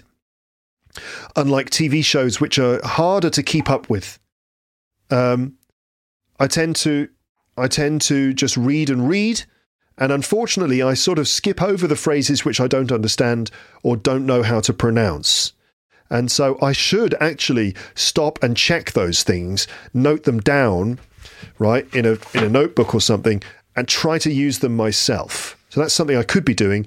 More comments on this kind of thing later. Um, also, there's no audio, though, so I can't actually hear the pronunciation. Other things I could do is I should try reading other things like magazine articles or books, not just um, graphic novels. I did buy a book called High Fidelity by Nick Hornby, one of my favourite novels in English. I bought that in French, but I just couldn't get into the habit of reading it and I think that's because I have quite bad reading habits, actually, even in English. What what happens is I, you know, I'll read a book and it, it relaxes me so much that I actually want to fall asleep because it's all nice and cozy and relaxing. Um, so I don't. I'm not a great reader in English anyway, even though I absolutely adore books. And when I get into the habit of it, I really, I really love getting into a good book. Um, but anyway, so other things I can do is just open my ears and just listen to people around me. Now, this really means getting out of my bubble. Because I, to an extent, I live in a bubble. You know, I, li- I go out of my home, I put my headphones on, I'm listening to podcasts in English, I listen to music. I'm just sort of in my own bubble. I need to get out of that bubble, really, and just notice the French which people are using around me. Um, being part of conversations when lots of people talking can, when lots of people uh, are talking can be very overwhelming and exhausting. It's all too much for me, and I just become kind of cut off from the French I'm hearing after a while. As I've said before, I feel like I'm watching a game of tennis. And after a while, I just can't see the ball anymore. So I'm there, like at a dinner party or in a cafe with other people, and I'm just like trying to keep up watching the game of tennis, and then uh, wait a minute, the, I've lost the ball. The ball's invisible. I don't know what's going on anymore. So you know, being a bit more gregarious and outgoing would be good. I should stop avoiding social interactions, take out my headphones, and be a bit more present. Also, don't beat myself up, don't care so much, just enjoy it, lower my expectations for myself, take the, shol- take the pressure off my shoulders a bit. Uh, there are millions of other things I could be doing to improve my French. But again, I need to stop sort of bothering myself about that stuff. But I'll uh, perhaps I'll mention some of those things later. But you know what? Part part of what holds me back with my French is this sense of pressure that I should be a master language learner because I'm a professional language teacher. I put a lot of pressure on myself, and as a result, I have a bad relationship with French, and I often avoid it and avoid learning it. You heard me talk about this um, in the episode with Fabio from last year, episode 850, called "Any Language You Want." Also the one with Rhiannon Carter. So, yeah, I know this has become a therapy session now. Uh, but because I make it my business to help people learn a language, and I do know a lot of methods and have so much like pedagogy spinning around inside my head, and that is connected to job related and career related pressure. Um, because of all that, I am extremely aware of all the things I am not doing in my learning of French. Um, I carry all of that on my shoulders, and it causes me to feel quite ashamed of my language learning. And shame doesn't help, uh, it just kills that outgoing, curious, risk taking, adventurous side that you need to encourage in yourself because that is so important in language learning. It also kills the motivation you need to push through things like slightly boring or unexcited, unexciting uh, language practice exercises you can do which require discipline. All right, everyone, uh, you're in the middle of a of a reflective um, therapy session here where I'm talking about my my French, but I'm using this as a case study. There are also other reasons for my lack of progress, including the fact that a lot of people just switch to English when they speak to me. I am actually more capable of having meaningful conversations in English than in French. I can't really speak French at home with my wife because our relationship is based in English and more. As I've said before, my French is not that great in my opinion, but my excuses are improving all the time. So, you know, you, I shouldn't be making excuses. I should just take my own, take responsibility for myself. Anyway, I would like to take all that pressure off my shoulders and just come to this a bit more fresh as if I have no idea that I'm climbing a big mountain or something. I'm just going for a nice, great walk in the countryside and I'm enjoying the view. That's the outlook I want to have. Okay, I had to take a little break there because I ran out of time and had to go and meet my wife. And um, it's been three hours actually, and I'm now back in my podcasting room to continue to finish this episode off. And um, if you're watching the video version of this, then you've probably noticed that I've got a baby strapped to my chest. You can just see the very top of his head, you know. Um, you can't, you know, if you're if you're listening to the audio version and you think, oh, I'm going to rush over to the video version and see the, the the face of Luke's child. Well, I think you can only see the top of his head. So, just to explain, I mean, do you need me to explain? Don't know, but I'm going to do it anyway. So, uh, this morning, uh, this morning, my wife was looking after our son. This is this is my son who is with me here to record this the final part of this episode. So, my wife was looking after him this morning. Our daughter was at a kind of drawing class with a couple of her friends this morning as well. And the plan was that I would do this episode, finish, and then go and meet them all to have lunch and then I would take the boy uh, back and look after him this afternoon, uh, having already recorded my podcast stuff in the morning. But no, it didn't work out like that, of course, and I ran out of time, so I had to go and um, meet them all. Um, and we all had lunch together in Eataly again. It just we keep going there all the time because we like it so much. And um, so I'm, I'm, full of pizza, and and I've got this little baby boy um, strapped to my chest, so he's going to join me. All right. Um, my wife has taken our daughter and a couple of her friends to the cinema this afternoon. So, right, let's get this done. Let's let's finish this off, shall we? Let's see if I can manage to uh, finish recording this episode without him sort of getting a bit too excited or something. He he was asleep until about five minutes ago, and he I, I came in here thinking it's all right. He's asleep, you know. On the on the metro, on the way here, he was asleep. I was thinking, this is fine. He'll just be asleep, and I'll be able to do the recording. I'll, I'll be able to finish it off. And I came in here, sat down, bang, instantly awake, like that. So he's he's okay. He's not moving around too much at the moment. Let's see if we can finish this off. Audio listeners, you might be able to hear him breathing, that stuff. All right, mate. He's, he's, he's being very good. He's a good podcast companion. So, I was talking about um, my French, right, and using it as a kind of case study for basically considering ways in which we can work on our languages this year. So, um, let's see. Here are some things that I can improve, I think. And maybe these are ideas that you can take with you as well. All right. So, um, First of all, attitude, right? And I've just talked about that. Basically, I need to take it easy on myself. Um, also, just other little things like, for example, I could keep a vocabulary or grammar notebook right? This could just be a notebook, a little notebook that I have to to you know have near me when I'm reading a graphic novel or something like that, or when maybe just a notebook that I can keep in my pocket that um, I can just quickly note down ideas, or on my phone. You know, um, I could just note down or jot down any little things which I notice and would like to remember. Right. So this could be just little phrases, little bits of grammar or structures that keep coming up, little reminders of pronunciation. Um, right? These can just be little, maybe like those those things that I notice in graphic novels, and I don't really know exactly how to pronounce them, or I don't know exactly what they mean, and I just kind of skim through because I want to follow the story. Those are the things I could stop and just kind of investigate those things a little bit and note them down, think about how they're pronounced, and maybe try and use them a little bit, and just bit by bit, you know, this is how you can build, um, you know, build your vocabulary, which improves your fluency and your confidence and stuff. But also, it just means that you end up mapping out the language little bit by little bit. It's a bit like when you play a computer game. If you play Grand Theft Auto, you start the game, you've got the whole map, but most of it is is um, most of it's hidden from you. Most of it's like in the in the dark when you look at the map. And when you visit those places, those places become visible when you check the map. So your map, you slowly uncover the entire map as you play the game, as you discover different areas, and you little by little you you eat into the map, revealing it as you go. And in a way, my French is is kind of like the a map like that, but only little patches.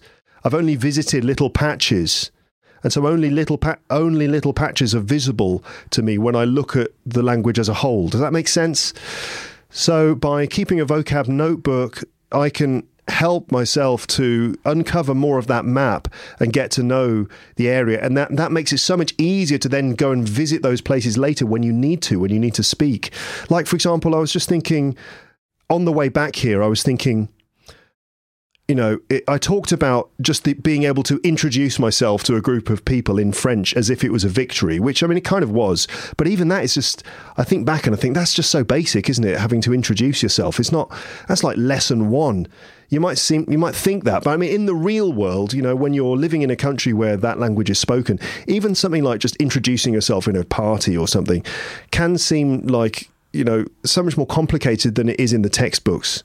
there are so many different factors that come in, different sort of unexpected things uh, that kind of come in. My son's just looking up at me like that. Hello, mate. You all right? Yeah. Um, um, but then I was thinking, but it's to give you a better idea of my French. There are just like so many things that I don't really know how to say. For example, I was just thinking what was it? I'm not supposed to stand here. Am I supposed to stand here? Like this is a, a f- just like an example of a bit of French that I don't really know how to say. Am I supposed to stand here? Am I allowed to stand here? Um, uh, sorry, uh, were, were you standing here already, or am I? Am I? Was this place uh, supposed to be for me? You know, just things like that. Are we supposed to be sitting here? Those sorts of phrases are just like I really don't know how to put that in French. I've got work to do. I've got work to do basically. But a, a, notebook can help just to note down or jot down any little things which I notice and would like to remember. Little phrases, little bits of grammar, as I said.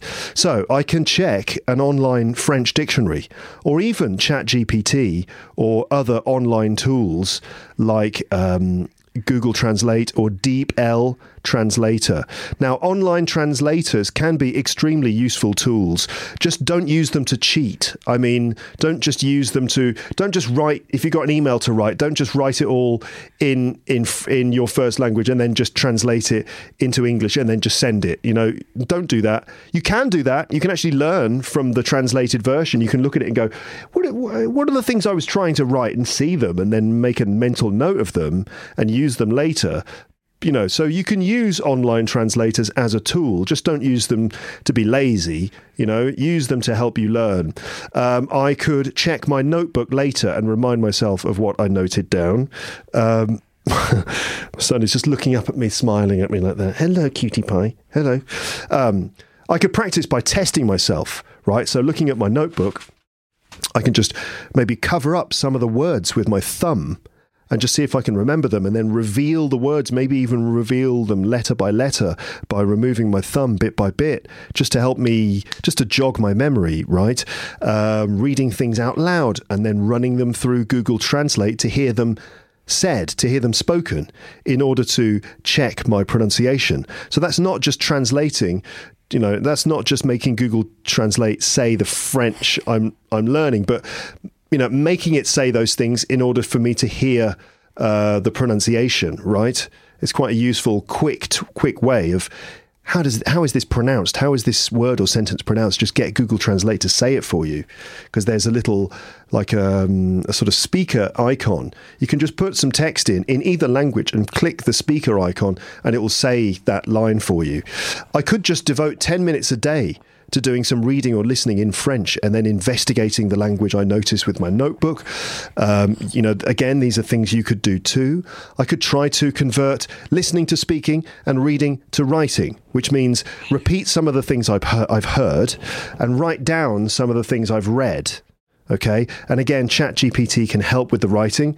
Just ask it to correct you and perhaps explain your errors and of course, other chatbots are available. It's uh, I only mention ChatGPT here in case you can't find or can't afford a human teacher, right? And then lastly, you know, you, me, we could consider taking some one-to-one lessons with a human being, perhaps on italki. Uh, and you know, it's a lot of time management is necessary. I have to sort out my time management for this.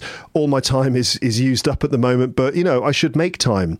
Here are some questions for you at this point. So, what do you think of the things I just said? I mean, did it make you think of your situation at all? Maybe it just made you think of me and my language learning.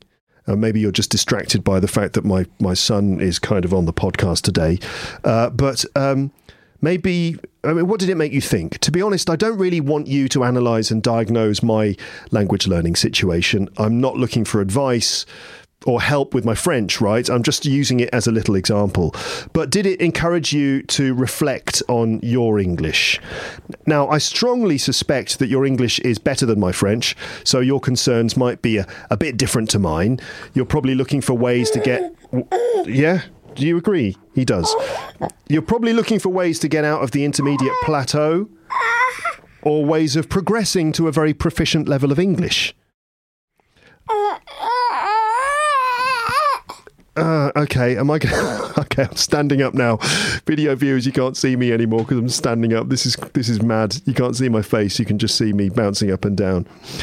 Uh, I'll see if I can fix that in a second. You're probably looking for ways to get out of the intermediate plateau, right?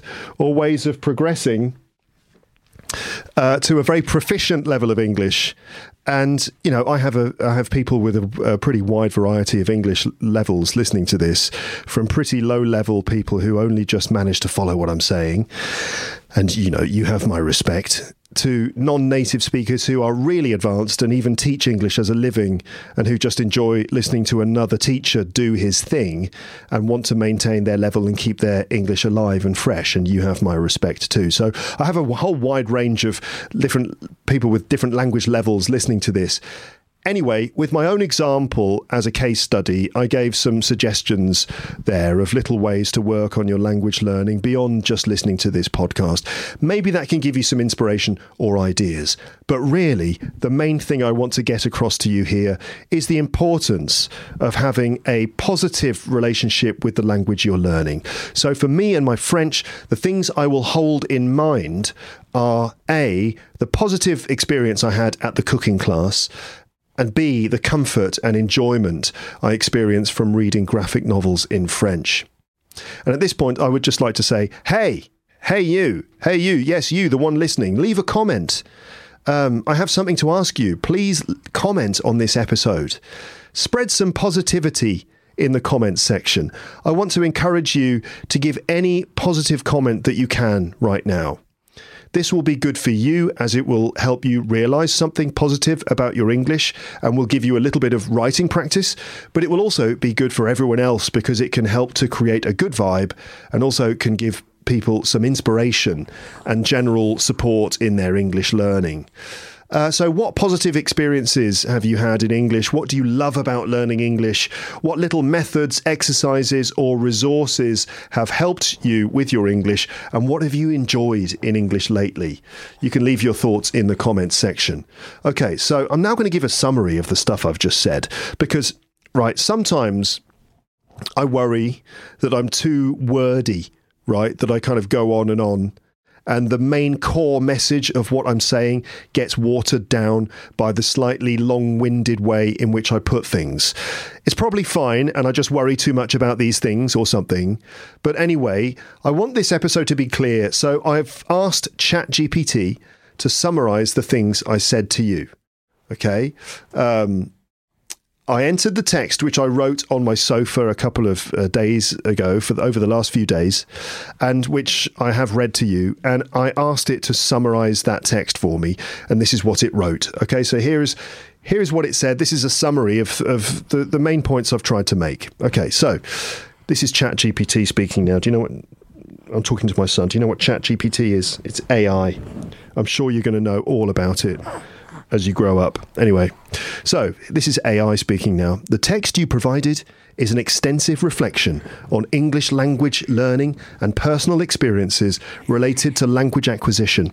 The author encourages listeners to assess their progress over the past year, emphasizing the importance of reflective practice and mindfulness in language learning. The piece delves into various aspects.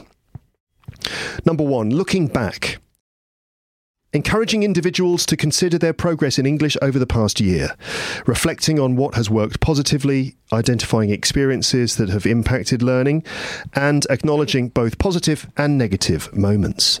Number two, acknowledging learning challenges, addressing the common feeling of being stuck in the intermediate plateau, and offering encouragement to persist despite feeling stagnant emphasizing that progress may not always be immediately visible but is still happening. Number three, adopting a positive attitude, encouraging a positive mindset, emphasizing that failures and setbacks are part of the learning process, highlighting the importance of perseverance and staying committed to learning.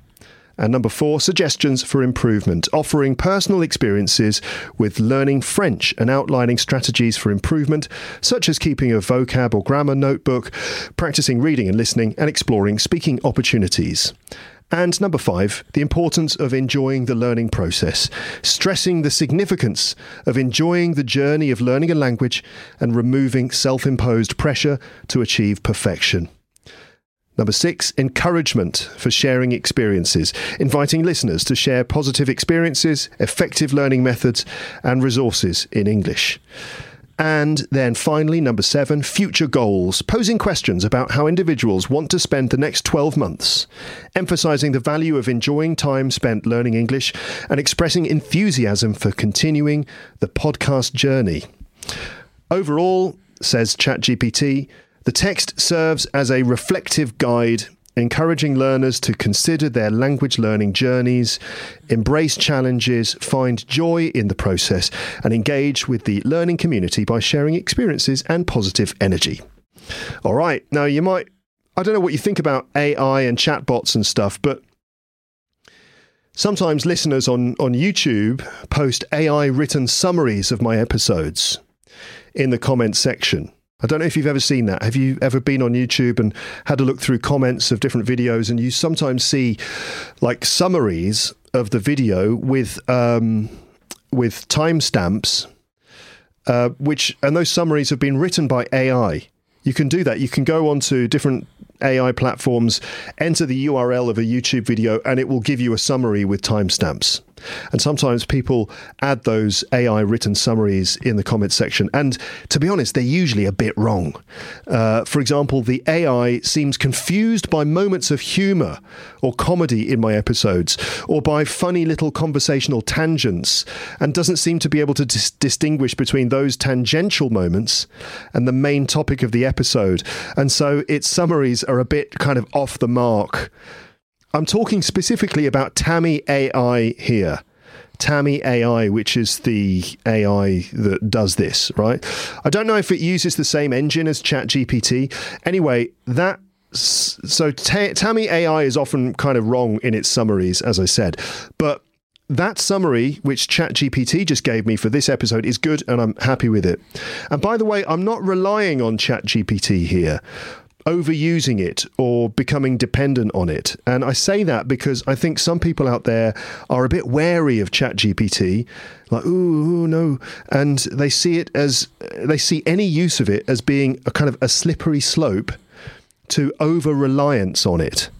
And therefore a sort of slipping of standards. But I think that AI First of all, it's not going away, right? There's no way that it's, it's going away. It's here and it's probably here to stay. And I think that AI can be used sparingly and to good effect. And that summary that I just read from is a, an example of that. It came up with that summary in in seconds. You know, uh, I, I read it, I checked it, and uh, decided to use it. So that's just an example of when you know when AI is useful. I think. Um, Speaking challenges, and we're near the end of the episode here. So, I said before that I would give you some ideas for speaking uh, and writing challenges.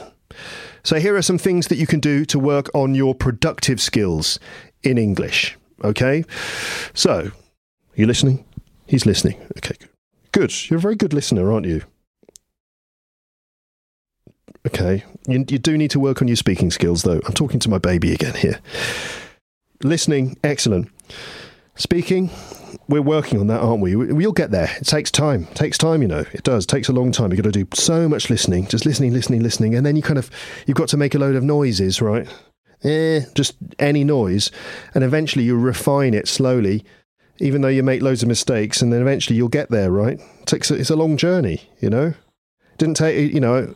I can I can speak like this now, but it's taken me forty six years to get to this stage. Yeah, so don't worry. Anyway, working on your speaking, listeners. In a perfect world, right, you'll just have people to talk to in English. And you can just have these long conversations, practice expressing yourself for long periods until you're really tired. And then you go to bed, and that night you fall asleep with your mind whizzing and whirring with English words. Have you ever had that experience? That's good. That's really great where you spend the day in English and you're trying to carry on. Spe- everyone's speaking English around you and you're trying to keep up with them. And you go to bed and you've got English words and phrases spinning around in your head. And then you wake up in the morning and then you've got to carry on. You know, got, it keeps going. There's never any downtime. Um, and you really learn a lot then and you really learn to speak then in that situation. But unfortunately, that's not always possible, is it? You know, especially if you live wherever you live and you don't have English speakers around you and stuff. Uh, you know, so for so many of you out there, you you don't have this opportunity. So what can you do? Well, it's difficult, isn't it? It's difficult to, don't, you know, I don't have like the perfect solution. You've just got to try and do what you can you know, uh, I think it's possible to improve your English. You just need to be a bit inventive and and try and experiment and try all sorts of different options until you find something that sort of kind of replicates actually being surrounded by native speakers you know um, so you could do something you could try joining a community of english speakers online and you know, the first one that comes to mind would be uh, Zdenek's uh, community. Um, Zdenek Lukas from Zdenek's English podcast. He's got a Discord server called the Achievers Chamber, which is a place where you can practice speaking with other learners of English who have a similar level to you. He's got a kind of benchmark level. It's a minimum B2 level to enter that. Um, but you can find out the details on his website, uh, teacherzdenek.com, and then you you just click on Achievers Chamber uh, to find out the details. Or you can you can go to italki.com and you should use my link because it will give you a $10 discount. Uh, teacherluke.co.uk slash talk to go to italki and you can go there and you can find a person there to talk to or a teacher to have lessons with and there are teachers from all over the world including from the UK Ireland Canada Australia USA and so on um, you know native speakers, but also like highly qualified uh, teachers who are not native speakers. You don't have to speak to native speakers. You know, that's kind of a misconception. It doesn't have to be native speakers. You know, you can you can definitely learn English from non-native speakers. In fact, there's a strong argument to say that non-native speakers can be the best people to talk to, the best teachers, because they've done it themselves and they know exactly what you're going through and they can guide you step by step. You know, so it doesn't really matter.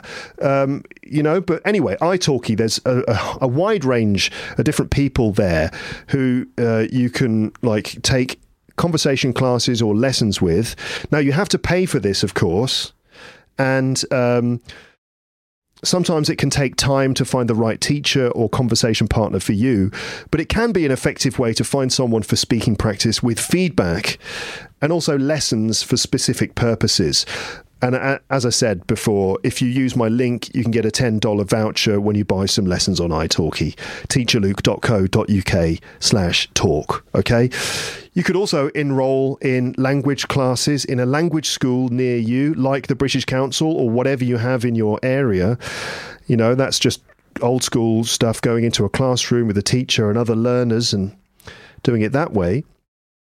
Um, so yeah, like the British Council, you'll probably find that the the BC offer courses which include lessons on on vocabulary, uh, grammar, pronunciation, and all that stuff.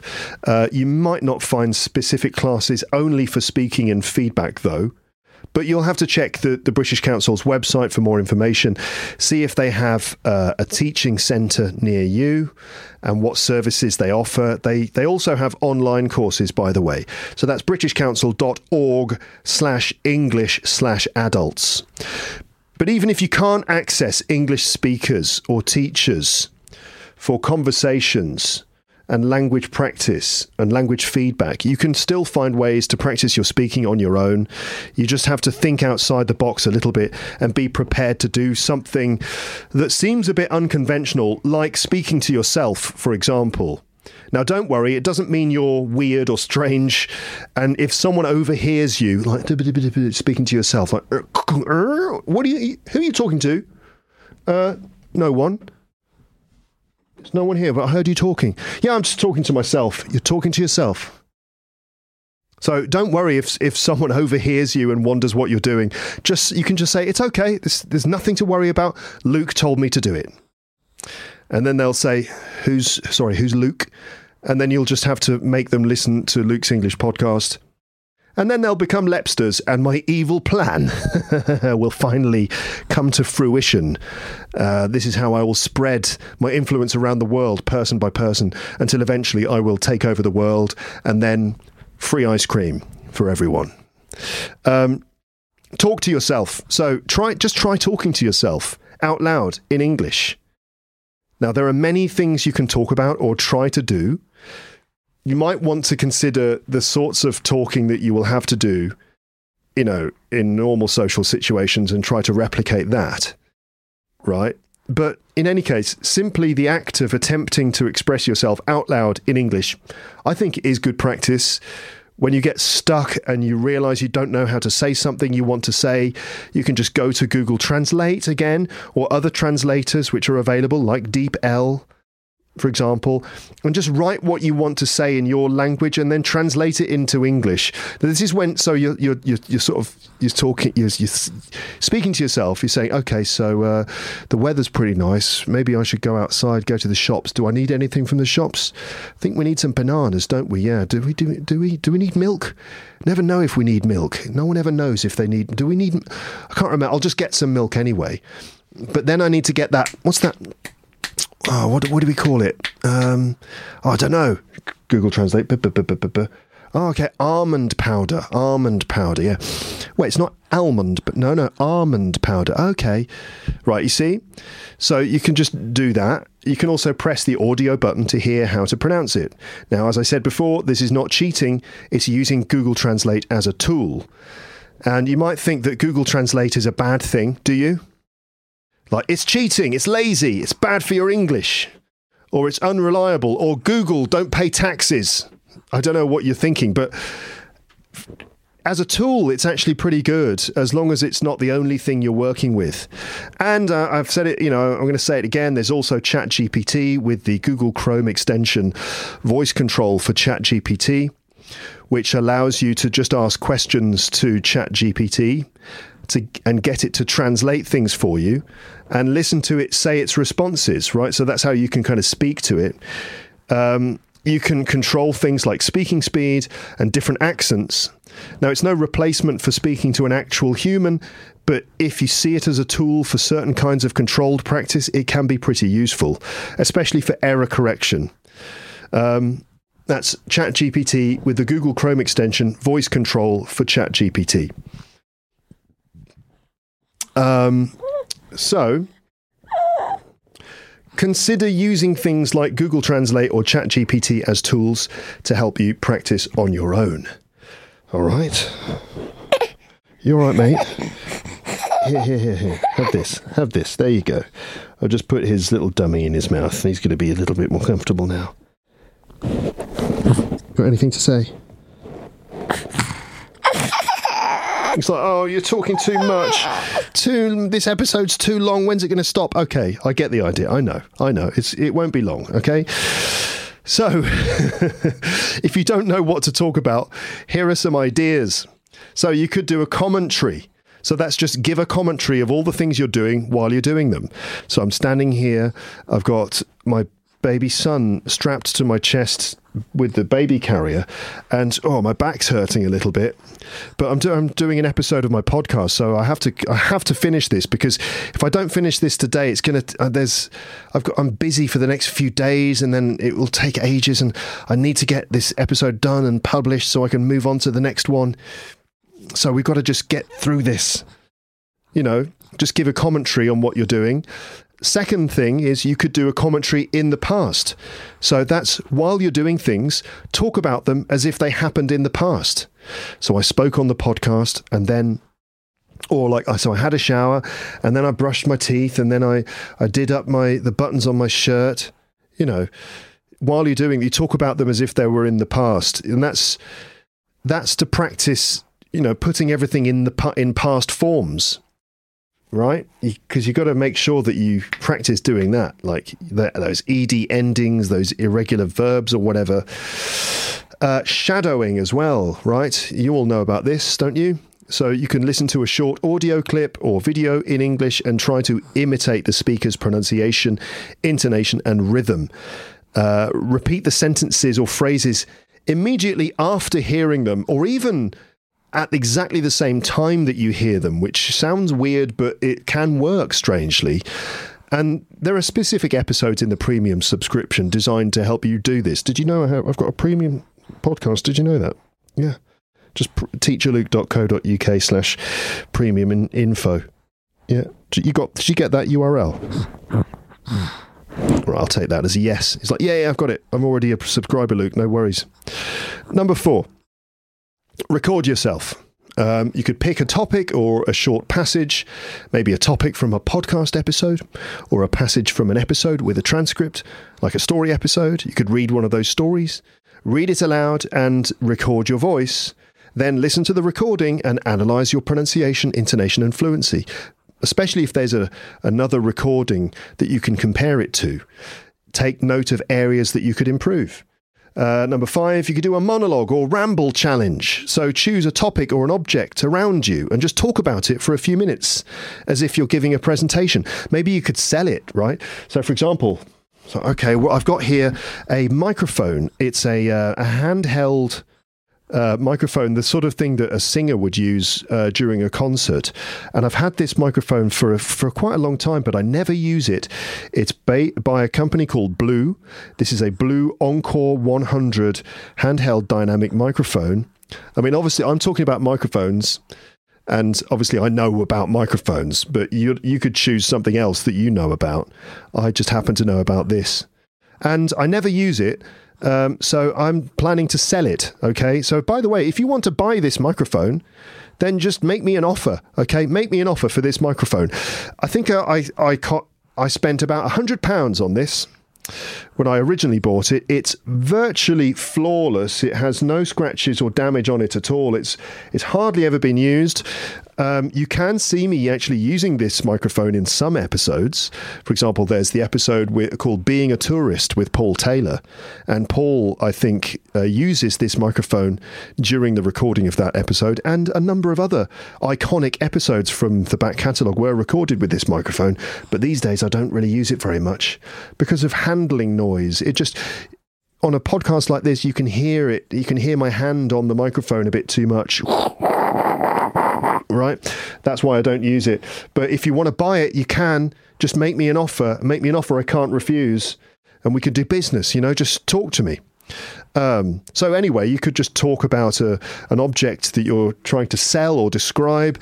You can discuss its features, its uses, its history, or any related information. Number six, you could do a role play, act out conversations between different characters or personas. There's someone knocking on the wall someone knocking on the wall, the floor, or the ceiling. I don't know. But I mean, I don't think that's me. I think that's just someone. I'm going to hammer a nail in the wall. I think it's someone putting up a picture or something. They're not. Then it's not someone telling me to stop talking. Unless it is, maybe my neighbour's like that. That's enough, Luke. Now, it's been it's been at least two hours now. This episode. This is getting ridiculous. Okay, all right, all right, all right. You get the idea, though, everyone, right? Describe and explain, describe an object, debate with yourself, storytelling, you know, uh, sing along, karaoke, sing along to songs, read aloud, read out books, uh, mix and match. There's lots of things you can do. Um, I mean, I could go on. I really could go on. If you want to read more um, about writing challenges as well, and I, I, wrote some good stuff about writing challenges here. You could read that on the PDF. Okay, there's there's more here, including asking ChatGPT to give you a writing task. Uh, and then you do that, and ChatGPT. I've given you a um, a prompt which you can use Right, the prompt could be this Can you give me a short writing task to help me practice my English? I'd like to write a business email. Can you give me some feedback on my writing and also provide me with an example answer for your task? And ChatGPT will do it like that, and it will give you feedback to your responses. For example, what did I write? I gave a sort of a, an example bad answer right to his task the, so ChatGPT gave me a task. The task was this. Okay, where is it? So here's the scenario. You work for a software company and you need to, email a client regarding a delay in delivering a project. The client has been eagerly anticipating the completion of the project and is expecting it by the end of the month. Craft an email to notify the client about the delay, explain the reasons behind it, and reassure them about a revised timeline. So you would write your email send it into ChatGPT in after its response, and it will give you feedback on it. Also, it gives you a sample answer which you can use as a as a template. But I wanted to test it, so I gave a really bad answer. Here's my really bad answer to that task. Sorry, mate, but I ain't done that thing you wanted because shit got intense and I had to stay at home. Sorry about that. Can you give me some more time though? And it'll get done proper in it, bruv. All right, boss. That was my email, and here's the feedback that ChatGPT gave me. And I have to say, it showed great restraint here because if if one of my students had given me this work, then I would have been I wouldn't have been quite so professional in my feedback. But ChatGPT said, Your message has a casual tone, which may not be suitable for a professional business email. To maintain a more formal and professional approach, consider the following revised version. So it basically just said the whole tone of your email is wrong. It's far too casual.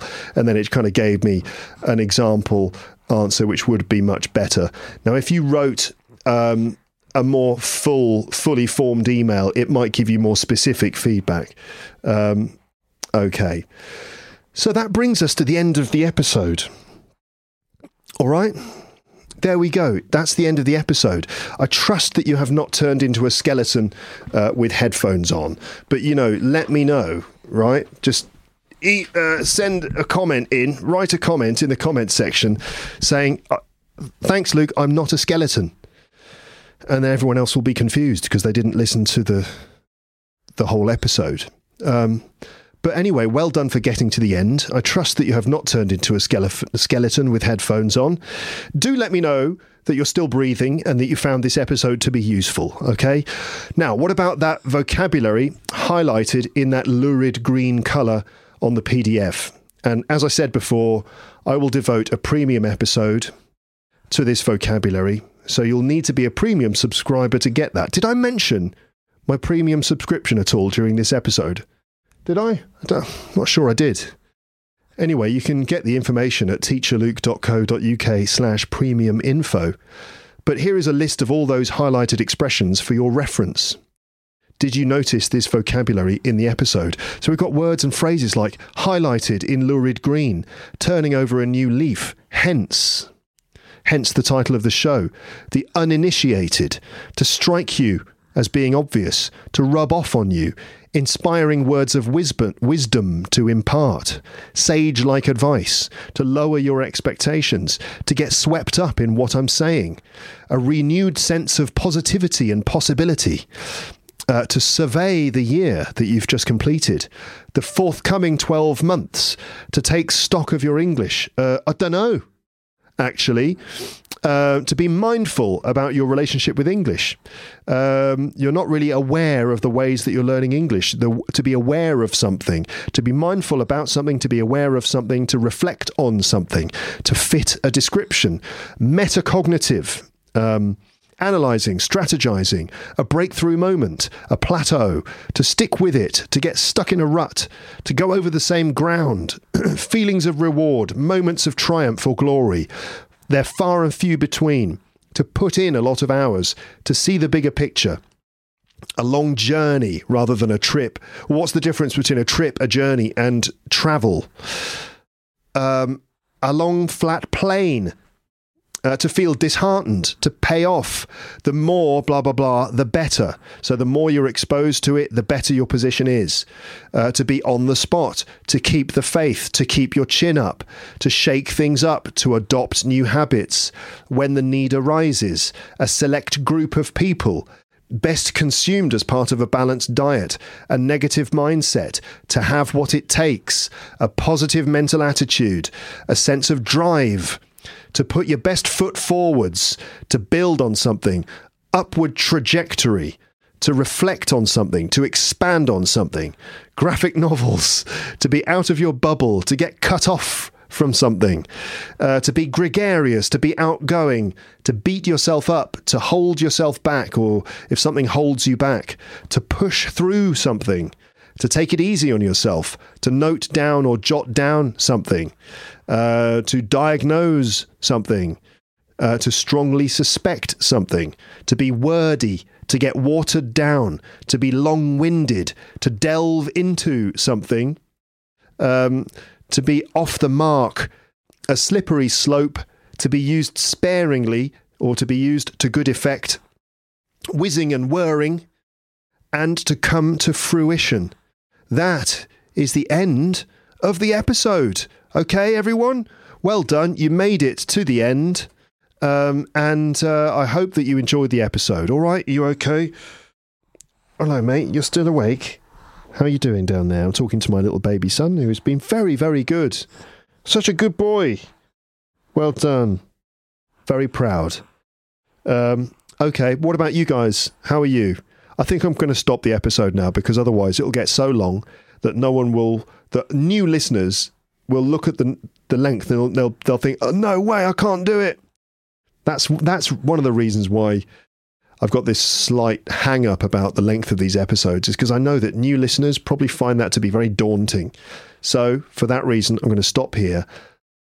And as I said before, probably the next episode will be a rambling one where I'll just talk about a whole bunch of other things that I wanted to talk about, which aren't really anything to do with learning English. Okay, Good, nice one. Thank you very much. If you enjoyed the episode, like, uh, subscribe, you know, comment, share with your friends, and all that sort of thing. Have a lovely day, morning, afternoon, evening, or night, and I will speak to you in the next episode of this podcast. But for now, that's it. Okay, so all that remains to be said is goodbye. Bye, bye, bye, bye, bye. Thanks for listening to Luke's English podcast. For more information, visit teacherluke.co.uk.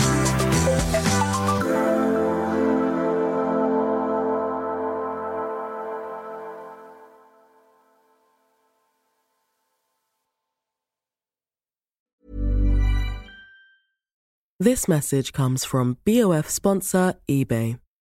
You'll know real when you get it it'll say eBay Authenticity Guarantee. And you'll feel it.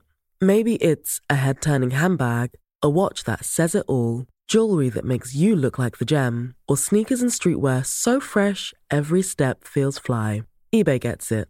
So look for the blue check mark next to that thing you love and be confident that every inch, stitch, sole, and logo is checked by experts. With eBay Authenticity Guarantee, you can trust that feeling of real is always in reach. Ensure your next purchase is the real deal. Visit eBay.com for terms. If you enjoyed this episode of Luke's English Podcast, consider signing up for Luke's English Podcast Premium. You'll get regular premium episodes with stories, vocabulary, grammar, and pronunciation teaching from me, and the usual moments of humour and fun. Plus, with your subscription, you will be directly supporting my work and making this whole podcast project possible. For more information about Luke's English Podcast Premium, go to teacherluke.co.uk slash premium info.